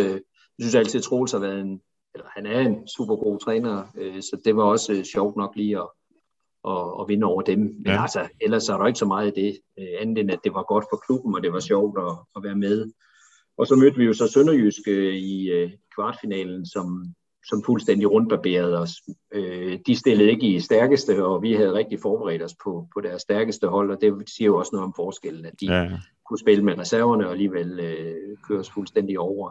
Så det var sådan lidt, så kunne man sige, at der var forskel på niveauet, og jeg tror ikke, de undervurderede os, men de stillede bare med nogle mere sultne spillere. Må ikke, det var Lars Søndergaard, der var træner dengang, tror jeg. Ja. Så det var også en super god tid i Næsby. Lidt ærgerligt, vi ikke fik lov at rykke op der. Vi spillede jo blandt andet 25 kampe i træk uden at tabe. Og det var også sådan lidt, da vi først blev opmærksom på, at vi egentlig havde spillet mange kampe uden at tabe, så begyndte det sådan lidt at blive, okay, det er også godt nok at spille uafgjort. Og det gjorde lidt ved vores anden sæson, okay, ja. At vi ikke blev helt så skarpe. Jeg tror kun, vi blev nummer 5-6 stykker, og Marienlyst rykkede lidt overraskende op deres anden sæson i rækken, så det var også rigtig flot af dem med Anders Nielsen som træner, og ja. Søren Goskesen, min nuværende sportschef, som sportschef. Ja. Ja. Og så, hvad sker der så efter Næsby? Er det så Esbjerg, du ryger til der? Ja, yeah, altså så har jeg egentlig et år, hvor jeg slet ikke er fodboldtræner, og bare passer mit sædvanlige job som gymnasielærer. Ja. Og, mens jeg er i Næsby, der tager jeg P-licens, som er UEFA's pro-license, som er den højeste licens, man kan tage inden for fodboldtrænerverdenen. Og der er jeg sammen med blandt andet Niels Frederiksen og Michael Mix fra Esbjerg, og en række andre fine navne, men altså det bliver hurtigt sådan noget name-dropping, . Men vi har i hvert fald fået et godt indtryk af hinanden, og så ringer Niels Erik Søndergaard på et tidspunkt og spørger, om jeg vil være A+-træner i Esbjerg, og det var jeg sådan meget i tvivl om også, fordi så var det på fuld tid, og jeg var super glad for at være gymnasielærer, men omvendt var jeg lige fyldt 50, og jeg tænkte også, jamen skulle der ske noget andet, så var det måske nu, man skulle prøve det her med at at leve af fodbolden. Det har nok aldrig været sådan en drøm, men alligevel så har der været sådan lidt med, at nogle gange kunne man ikke helt forstå, jeg tror det er Hella Juf, der har sådan en pizzaregel med, at man skal ikke sidde for længe og vente på, at der er nogen, der kommer og spørger, om man vil have en pizza. Man skal nogle gange selv tage telefonen og bestille en. Ja. Og der tror jeg nok, at jeg er fra en trænergeneration, og det er også Henrik Lehm, men hvor man ikke har haft agenter, og hvor man ikke har været om sig med netværk, men hvor man måske har været vildt, eller været så selvfed, kan man sige, at man tænker, de må da snart få øje på en. Og så har det heller ikke gået 100% ind for dig. Altså, det har ikke været det vigtigste for mig overhovedet. Jeg har været så glad for at være gymnasielærer, så det har ikke fyldt så meget, men det er da klart, at når man var på de her trænerkurser, både A-træner og også P-træner, jamen kunne man jo se ind i den der verden, og derfor så synes jeg, det var spændende at komme til Esbjerg, og det var jo en helt anden verden, og det jeg havde, der var ikke meget struktur, altså jeg måtte sådan ligesom selv finde ud af, hvad der skulle ske, altså jeg skulle coache de her U19 og U17-træner, og jeg skulle skabe en blå tråd, som der allerede var en del af i klubben, og sørge for, at den blev holdt, og så skulle jeg også træne med Superliga-holdet, hvor Niels var cheftræner, og Max var assistenttræner, så det var enormt spændende, og jeg startede før jeg egentlig blev ansat, og sugede til mig, og arbejdede bare hele tiden, fordi der var hele tiden nogle hold, jeg kunne træne med, eller være omkring, eller et eller andet, så tit så var der jo morgentræning med vores elitespillere fra, vi havde jo sådan en aftale med Vita-skolen, så vi trænede fra 7. klasse og så til 9. klasse, eller var det 10? Nej, til 9. klasse om morgenen, nej det var også 10. Om morgenen ikke fra 8 til halv 10, og så kunne jeg lige nå over at træne med Superligaen, og så kunne jeg træne med U19 og U17 om eftermiddagen, og så kunne man måske også se en kamp med U15 om aftenen, og sådan. Så der var ikke, meget fodbold. Ja, det var det bare, ja. Og det var også enormt spændende at blive suget ind i det der. Så, og jeg skulle så også sørge for, at der var en transitionstræning, at der var en linje fra Superliga-holdet og til U19-holdet, ja. Og det var også spændende, det var en fin årgang, den der 95, som lige blev senior der, med blandt andet Jeppe Højbjerg. Og Marco Lund, som jo senere kom til... Nej, han er 96, som kom til OB. Så det var egentlig fint. Så det var en spændende tid, og også meget turbulent, vil jeg sige. Man fyrede mange trænere. Og der var mest ro på det første år der, hvor Niels var der, indtil han så blev fyret. Og jeg... Altså, jeg synes, Niels Frederiksen, han var virkelig en dygtig træner, som jeg lærte meget af også... Så det var en fin sparring og spændende at se, hvordan det fungerer i en super professionel klub, med, hvor spillerne er der fuldtid, og hvor lidt de egentlig er i klubben, og hvor lidt de egentlig laver. Men alligevel havde man aldrig rigtig fri, fordi man skulle et eller andet sted være til rådighed, og man var fodboldspiller hele tiden. Ikke? Ja. Så det var spændende. En anden fodboldverden, kan man sige. Ja, det var det. Altså, ja. Og det var jeg rigtig glad for, at jeg prøvede. Og, jamen, så var det jo så på et tidspunkt, så blev jeg U19-assistenttræner for Henrik Clausen, og det var sådan, jeg ved ikke, om DBU skulle spare, men det var også lidt med, at man ville gerne integrere klubberne i det arbejde, som DBU lavede, også for, at man kunne få en større forståelse for talentmassen i Danmark, og så DBU, de betalte ligesom Esbjerg nogle penge, de gange jeg var med på de landsholdsture, og det var jo også enormt spændende, fordi det var mange af de spillere, som jo ellers har blomstret senere hen, at man lærte at kende der. Så det var også, sådan, så når jeg ser en kamp, så kan jeg jo sidde og sige, dem har jeg trænet, og det betyder så bare, at jeg måske har haft et enkelt træningspas med dem, eller et eller andet. Ikke? Men der er mange af de spillere, som har gjort det godt sidenhen. Så er der nogen af dem, der omkring nu her, som var med i den der? Altså Jonas Vind var med som 99'er. Og hvem er mere? Nej, men altså ellers så var det jo Anders Dreyer og Mark Brink, der spiller i Silkeborg. Ja. Så var der Emil Ries. Som nu har spillet i Middelfart, ikke? Sammen med dig, eller hvad? Det er Emil Lyng. Ja, Lyng er meget ældre. Ja. Altså, ja. Emil Ries, han kom fra Randers og kom til Derby, spillede i Derby på det tidspunkt. Der. Ja. Morten Julemand, altså der var mange dygtige spillere på, omkring det der, nu kan jeg ikke lige huske dem alle sammen. Nej, det er fandme. Kabongo fra Brøndby og Gustav Markusen, der er i Tyskland. Ja, så var der jo selvfølgelig...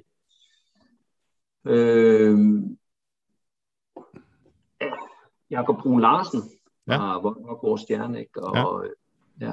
Så det er en del af dem, der har været på det U21-landshold, der lige har været i stedet? Ja, nemlig Nikolaj Laursen. Så det var mange af dem, der var på det der U21-landshold her. Ja. Ja. Så, men det er jo altså... Det er jo bare noget anderledes noget, når man er i det, ikke? Og jeg var også med et kommende U21-landshold der med årgang 94 og 95, bare en tur til Tyrkiet sammen med Per Holm, fordi de andre trænere skulle noget andet. Så det var også spændende. Så var der også en masse, man lærte at kende der. Så det har, det gav mig meget, men også et indblik i en fodboldverden, som også har styret meget af sportschefer og agenter, og som ikke nødvendigvis er retfærdig. Så det var også sådan lidt, altså jeg synes, der blev, i forhold til hvor mange dygtige unge spillere vi fik udviklet i Esbjerg, så blev der lavet nogle sjove dispositioner, specielt efter at Ted van Leuven kom til, men sådan var det, og det må man jo bare indordne sig under. Så det har været spændende at være med til også. Ja. Og så havner du i Middelfart, hvor du er i dag? Ja. Det gør jeg, og altså, hvis man gerne vil nogle af de der spillere, der var inde over Esbjerg dengang, nogle af de mere sjove navne, jamen det var jo det var Ronny Schwartz, som vi lejede, det var Nicky Bille, det er rigtigt, Bille, det også, og Mick van Buren og Robin Søder og Magnus Lækven og Jakob Ankersen, og så dem, som jeg selv har været med til, altså dem, der var U17-spillere dengang jeg kom til Esbjerg, jamen det var jo Mark Brink og Jakob Lungi, som spiller i Norwich nu, ikke? Og Anders Dreyer, Daniel Anjembe og Lasse Mikkelsen, der kom tilbage fra PSV som målmand. Så der var bare det har bare været skægt også at lære nogle af de der at kende, og så være i det miljø, og se, hvordan de forskellige trænere har taklet alle de der store egoer, som der også var. Victor Benson var også lidt af en mundfuld. Ja, det gør man jo altså. Ja. Det er jo sådan, man... Ligesom de klubber, man selv har trænet eller spillet i, det er jo, man kigger jo altid, hvordan weekendens resultater er for dem. Det kan man ikke lade være med, og hvordan de ligger. Og det samme gælder jo også lidt de spillere der. Det var da også svært ikke lige, og det gjorde da også lige skrev tillykke til AK, da han havde vundet pokalfinalen og været bedste spiller og sådan nogle ting. Altså, sådan er det jo stadigvæk med de numre, man har. Ja. Ja. Men ellers er det ikke sådan noget, jeg dyrker ret meget. Altså, det skal ikke... Altså, der er jo mange, man kender, altså... Jeg tog A-træner med Kasper Julemand, og synes også, jeg kender ham fint, men det er jo ikke sådan, at jeg skriver, og jeg tænker, der er nok mange, der skriver til ham. Ja. Så det vil også være lidt mærkeligt, men men det er en spændende verden, og der er jo mange gode navne, og det har også været spændende at tage de der træneruddannelser, fordi man så ligesom kender mange af de der trænere, også på en anden måde, end bare fra medierne. Så... Ja. Ja, så er det vel en verden også, man ligesom skal være forberedt på at gå ind i, hvis man går det sidste skridt, kan man sige, ikke? Altså, hvad det er. For det, man synes, man hører hver gang, den der med, jamen, så er man lige pludselig kun fodboldtræner mere, så er der alt muligt andet også, man skal... Ja, lige ikke? Præcis. Ja. Og det er da også noget af det, der... Altså, nogle af dem har lidt under, ikke? Altså, at så er man jo... så er man under observation 24/7, ikke? Altså, at man ikke kan gøre ret meget, uden at det bliver jagtet. Altså, så det er jo... Men det er jo... et af vilkårene, og det er jo noget, altså de får også en god hyre for det, skulle jeg sige, ikke? Så det er jo sådan, det er, og der er meget præcis omkring det, og hype, så det er jo en del af det der med at være kendt, og det bliver jeg så ikke, og det har jeg det helt fint med, så ja. Du er kendt i Fjord, ja, det er fint. Måske. Ja. Så er det Middelfart nu, hvad går vi ind i en tredje sæson nu, ikke? Jeg overtog sidst i oktober 19. Ja. Så, og det blev så en lidt speciel sæson, den første. Altså jeg havde lige 2 kampe i efteråret, hvor vi slog AB ud, og så slog Næsby, og så skulle vi til at starte op igen, og så kom corona jo der den 11. marts, og blev lukket det hele ned, og så fik vi, der var vi så i en position, så vi kom i top 6 og skulle spille sådan et oprykningsspil. Ja. Men hvor Helsingør jo var 10 point foran og klart bedre, og så spillede man ikke mod dem fra Vestrækken, men kun mod de 6 hold fra Østrækken. Så det var 6 kampe på 3 uger, og det var altså meget intenst. Men det var en god måde at lære truppen at kende på, og Det var bare lidt ærgerligt, når man havde haft sådan en god lang opstart og prøvet at gøre en masse ting, og så skulle det hele ligesom afgøres på meget kort tid. Ja. Og der blev vi så nummer 3, og det i forhold til placeringen i Danmark, så var det også den bedste præstation i klubbens historie. Så det har jeg sådan set både med Fjord på det tidspunkt, og med Næsby på det tidspunkt, og med Coop på det tidspunkt, og med Middelfart. Så det er jo sådan nogle små ting, man kan samle lidt på ens egen forfængelighed. Ja. Ja.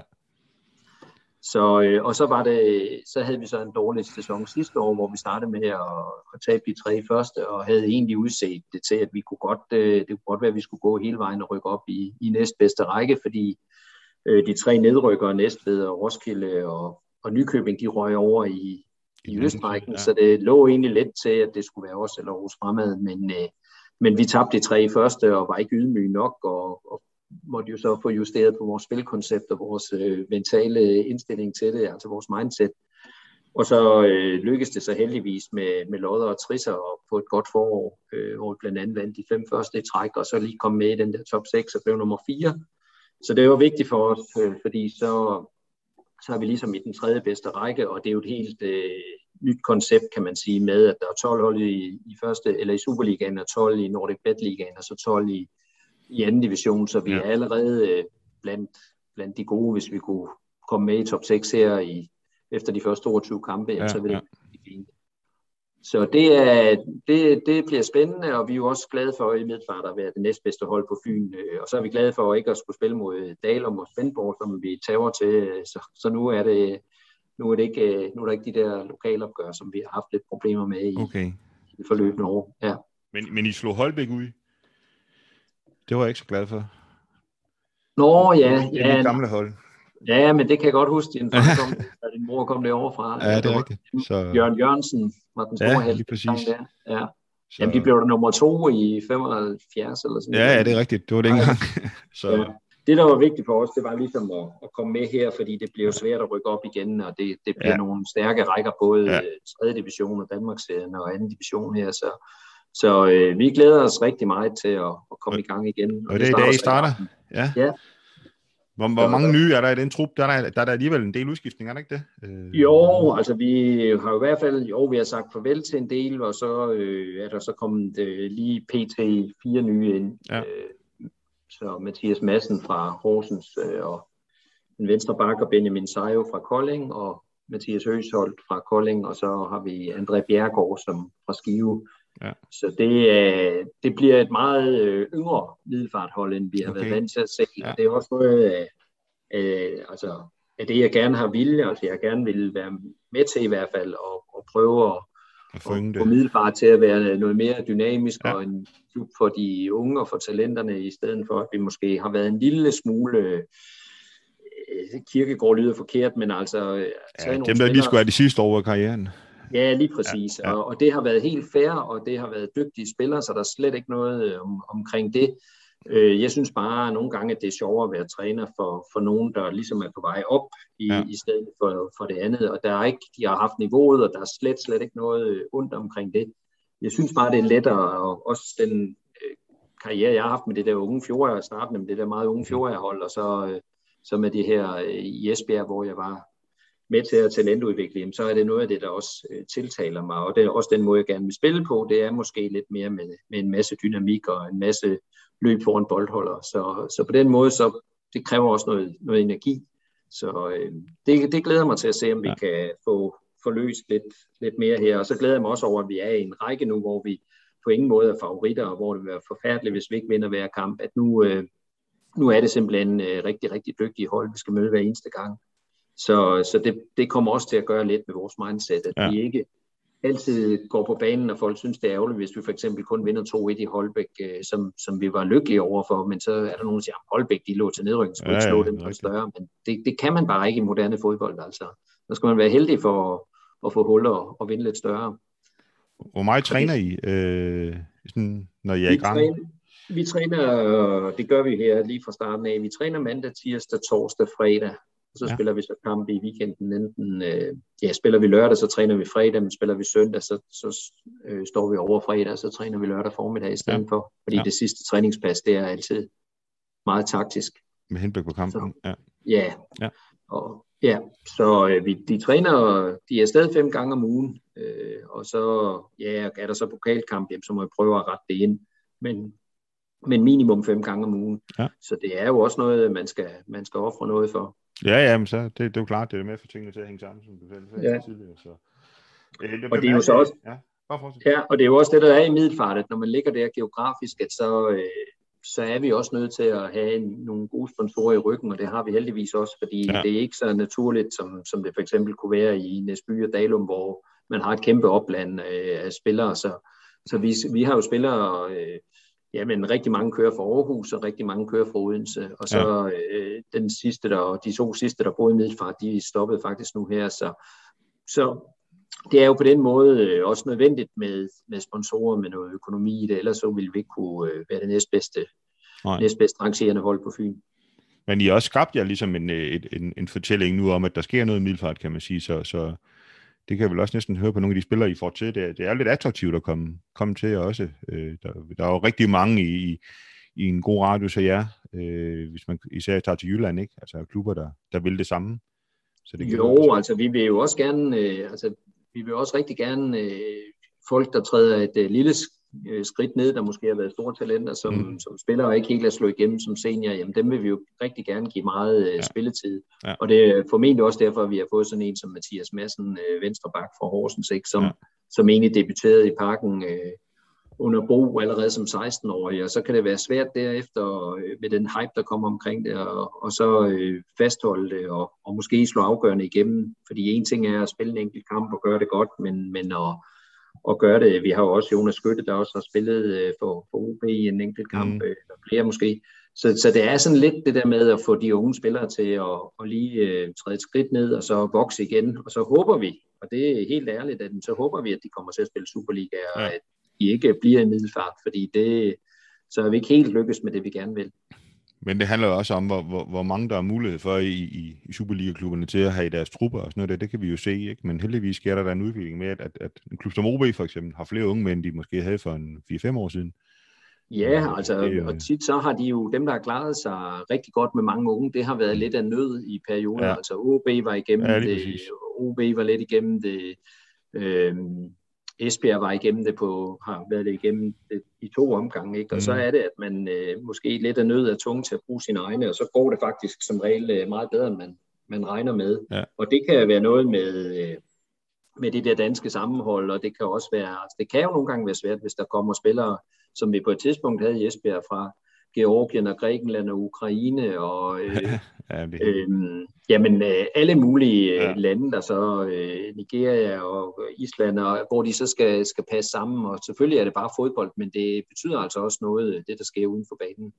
Ja, det kan man jo om noget sige, vi kan se med det landshold, vi har, altså hvad det betyder det der med, at man har, kan være sammen om tingene, ikke? Altså det er også med til at løfte en præstation i hvert fald, det er der ingen tvivl om. Helt sikkert, og der er Kasper Julemand jo sindssygt dygtig, han er jo fra starten af gået ind i det her projekt, med det formål at skabe en fortælling, et narrativ om Danmark, og om hvordan man samler Danmark, og hvor vigtig bredden er, og hvor stolt han er, at han kan inspirere unge piger og drenge til at spille fodbold. Så selvom der var meget kritik i forhold til, at Peter Møller han ansatte Julemand, og måske også lidt måden det skete på i forhold til Åke Harald, så må man jo så sige, uanset hvordan det går, og måske også selvom vi havde tabt til russerne, så havde der nok været rigtig, rigtig stor kritik, og det var havlet ned. Men har jeg ikke været i tvivl om, at Kasper har været den rigtige til det, også fordi han er bare den person, han er, og det er what you see is what you get, og så er han også dygtig til, det spiller måske ikke så godt, når jeg samtidig siger, at han er dygtig til spin, men for ham er det ikke spin, så det er noget, der kommer indenfra, noget han gerne vil, så han er, og så er han bare sindssygt dygtig, altså. Det er så slemt, så at jeg var i sommerhus her med nogle gutter, blandt andet med Henrik Lehm, den dag, hvor vi spillede den første kamp mod Finland. Hvert år så er vi lige afsted, og for at få spillet noget kort, og så har vi vores cykler med, og så cykler vi om dagen og griller og spiller kort og drikker nogle øl om aftenen. Og der skulle vi så også se den landskamp der, og der nævnte Henrik Lehm faktisk, at det var lige før, at Kasper Julemand var lige så dygtig en træner, som han og jeg var. Og så er, man altså, så er det virkelig den største indrømmelse, man kan få fra Henrik. Så Kasper er en meget, meget dygtig træner. Så det er selvfølgelig lidt i skæg, men altså, han er bare dygtig, og man må bare have respekt for ham, også det taktiske arbejde, han laver, og den måde, han arbejder med mennesker på. Så der er vi heldige. Maksimalt ud af dem i hvert fald. Så. Ja. Jeg faldt over, at den her P-opgave, den her P-træneruddannelse, som du har taget, den hedder den offensive bak, som jeg lige snakkede med dig, inden vi begyndte at optage her, så kan jeg jo ikke være med også at sige, hvad ser du så en Joachim Mæhle? Han er jo det hotte navn i øjeblikket. Ja, men det er jo igen, kan man sige, lidt Julemands opfindelse. Han var også en rigtig fin højre bak, så jamen, jeg synes jo, det er fascinerende. Det er også den måde, jeg har spillet på i Næsby, der gjorde vi også... Der var det så meget i højre side, vi skubbede Chris Hansen op. Så jeg kan rigtig godt lide at have nogle tidligere angriber eller offensive folk, som så kommer til at spille baksene. Ja. Fordi det er lidt lettere nogle gange at lære dem at forsvare. Det går måske aldrig helt godt, men at lære dem at forsvare, og så end det er at få en forsvarsspiller til at blive dygtig på bolden, eller en god angriber, eller kan. Men det begge veje kan selvfølgelig gå, men jeg har egentlig haft en forkærlighed til at spille med tidligere angriber på baksene, fordi jeg synes, det giver noget dynamik i holdet. Og der kan man jo så sige, at den måde Mæhle har gjort det på, jamen det har jo været fantastisk. Nu spiller de jo så også nærmest med vingbak i perioder, ikke? Så det er jo lidt noget andet, men også det, at de kan justere, og det, nu var jeg på, man har sådan nogle pro-refreshment-kurser, hvor man skal... For at holde sin licens ved lige i DBU, så skal man deltage 3 gange på 3 år. Og der holdt Kasper Hjulmand et oplæg her lige inden EM om rigtig, rigtig mange af de ting, som han fokuserede på i det oplæg. Jamen det er det, der er sket i kampene. Det her med, at de kunne skifte system undervejs.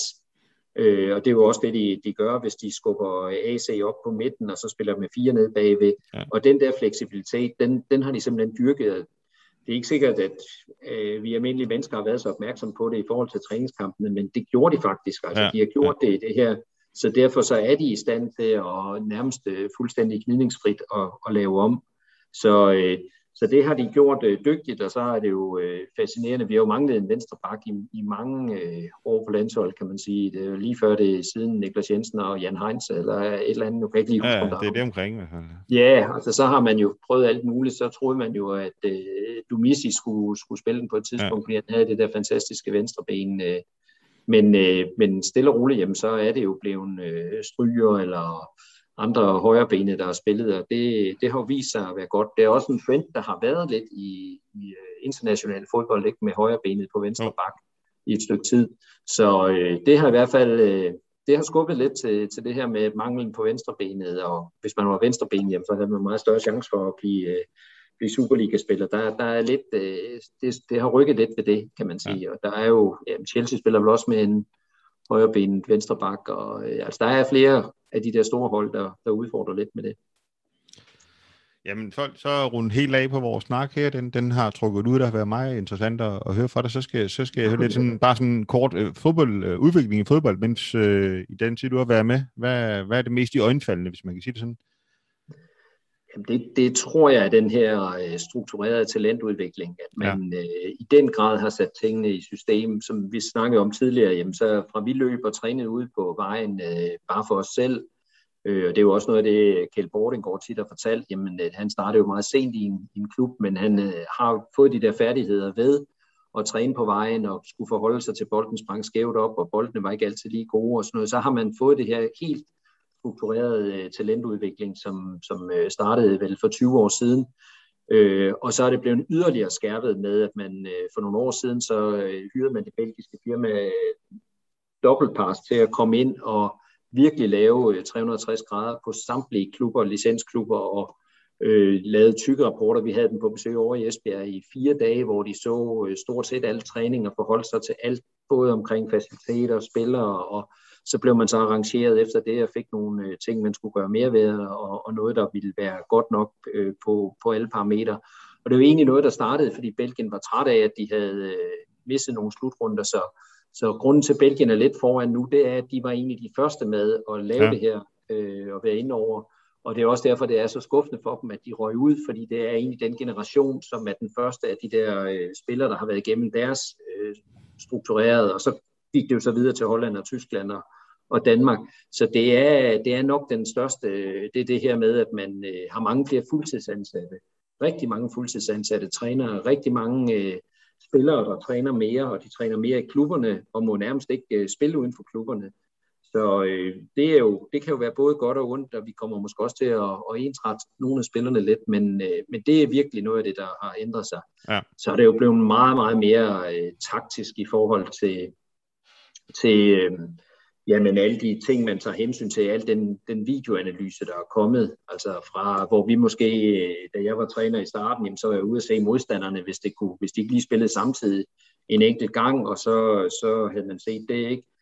Her der sidder vi jo hver eneste uge, også i anden division med Middelfart, og klipper i Wisecout til at og se, jamen, hvordan er det modstanderne spiller op, hvad gør de på deres standarder, hvor er de svage punkter, hvordan laver de deres omstilling, og hvordan agerer de med omstillinger imod, hvordan er deres restforsvar. Altså, det er blevet meget, meget mere... Mange flere facetter, man analyserer på, kan man sige. Helt sikkert, og meget, meget mere ressourcekrævende. Altså, og det bliver jo endnu mere nu, også her med big data. Altså, nu kan vi se Midtjylland og Brentford, og der bliver jo flere klubber også, der er flere ejere, flere klubber, som de så kan køre spillerne rundt imellem, og man scouter ikke så meget ved at være ude og se, om Jesper Clausen lige gør det godt i den her kamp, men man har alle hans kampe, alle hans berøringer, alle hans taklinger, og på den måde kan man så se, jamen, er det en, vi gerne vil have ind. Så på den måde så har det ændret sig og blevet meget mere, jamen også videnskabeligt, ikke? Vi har fået mange flere, også omkring staben, hvis man kigger på en stab nu. I Middelfart har vi 2 fysere, og det er jo også, altså vi andre, vi var jo aldrig skadet, da vi spillede vel. Altså der var jo heller ikke, hvis vi var skadet, jamen, så humpede du lidt rundt, og så kunne du spille næste kamp igen, fordi det ville du gerne, ellers så var der måske en anden, der huggede din plads. Så det er måske lidt flabet at sige, men antallet af fyser, det er jo nærmest proportionalt med antallet af skader, fordi så bliver der også passet mere på spillerne, og det er selvfølgelig det rigtige. Og hvor hvis man går til lægen, jamen, så siger du, skal holde 3 ugers pause, men det gider fodboldspillere jo ikke, så derfor kommer de jo også hurtigt ind i et genoptræningsforløb med det samme. Tempoet ikke mindst. Ja. Jamen, det er jo helt vanvittigt, hvad der er sket. Altså. Og jeg ved ikke, om det er rigtigt, at det er sådan lidt... Jeg synes faktisk, at seriebold er blevet lidt dårligere, end det var i gamle dage. Jeg skulle til at sige det. Mens elitebold er blevet meget, meget bedre, meget hurtigere. Men altså, det var flottere at spille i Serie 2 førhen, end det er nu, vil jeg sige, hvor... altså der er bare forskel på det der, så der er sket noget også i forhold til, hvor mange hold og hvor meget bredde der er. Ja, men når jeg ser på... Der er nok en større forskel på elite og bredde, tror jeg. Når jeg ser på et Fynshold i Fjord i dag, så er der spillere, som altså, hvis jeg sådan sætter det i kontekst, jeg vurderer ikke ville kunne have været på et tredje hold, eller måske have spillet på et tredje hold, det er en gang, vi snakker om, det vil have de der 10 hold i Fjord. Ja. Altså, også fordi, når vi når på serieniveau, så er der, klubberne har ikke så mange hold. Det er jeg faktisk glad for, at du siger, Jesper, fordi det er også min fornemmelse, men uden helt at vide. Men jeg har jo set vores C1-hold i Middelfart, som røg op i Fynserien. Det var dejligt, men de har jo spillet mod nogle C1-hold, hvor det er nok løgn at sige, at du og jeg kunne være på, men altså, hvor det har virkelig, dem nede bagved har set meget gamle og meget langsomme ud, og de er også... Altså, der er jo også nogle C1-resultater med, hvor man vinder 11-0 og sådan noget. Ja, det er præcis. Ikke kan stille hold. Ja, altså det var jo utænkeligt førhen, altså der var det flot at spille CS. Og det tror jeg, det har noget med massen at gøre, der spiller fodbold, fordi der er jo færre unge mænd, der spiller nu om dagen end tidligere. Altså de stopper tidligere, nogle af dem, men det er så måske også, fordi det der bliver krævet af dem på vejen dertil. Både men det er jo... Men også hele uddannelsessystemet og sådan noget, så man skal jo præstere på mange flere planer, føler man. Helt sikkert, og der er jo mange flere tilbud end. Altså, det var jo indiskutabelt, at vi skulle spille fodbold. Altså, der var jo ikke... Også som du selv ser, nu nævnte du Peter Elmos, og jeg nævnte Olof Lindberg Nielsen, som jeg gik i klasse med. De var jo dybest set ikke sporinteresserede i fodbold, men man gjorde det jo for kammeratskabets skyld, og det var det, man gjorde. Og så havde vi sådan lige en periode i fjor, hvor vi også spillede meget bordtennis, ikke? Men ellers, altså... Det var bare drenge, de spillede fodbold, og pigerne spillede håndbold eller gik til gymnastik, ikke? Sådan var det. Ja, men vi bliver nødt til vejs ende, Jens. Jeg skal høre et spil for selv mere. Det har du vel ikke tid til? Nej, det er mange år siden efterhånden. Ja. Jeg spillede lidt det, når jeg har haft pause fra trænergerningen, men når jeg er træner, så synes jeg ikke, jeg har tid til det.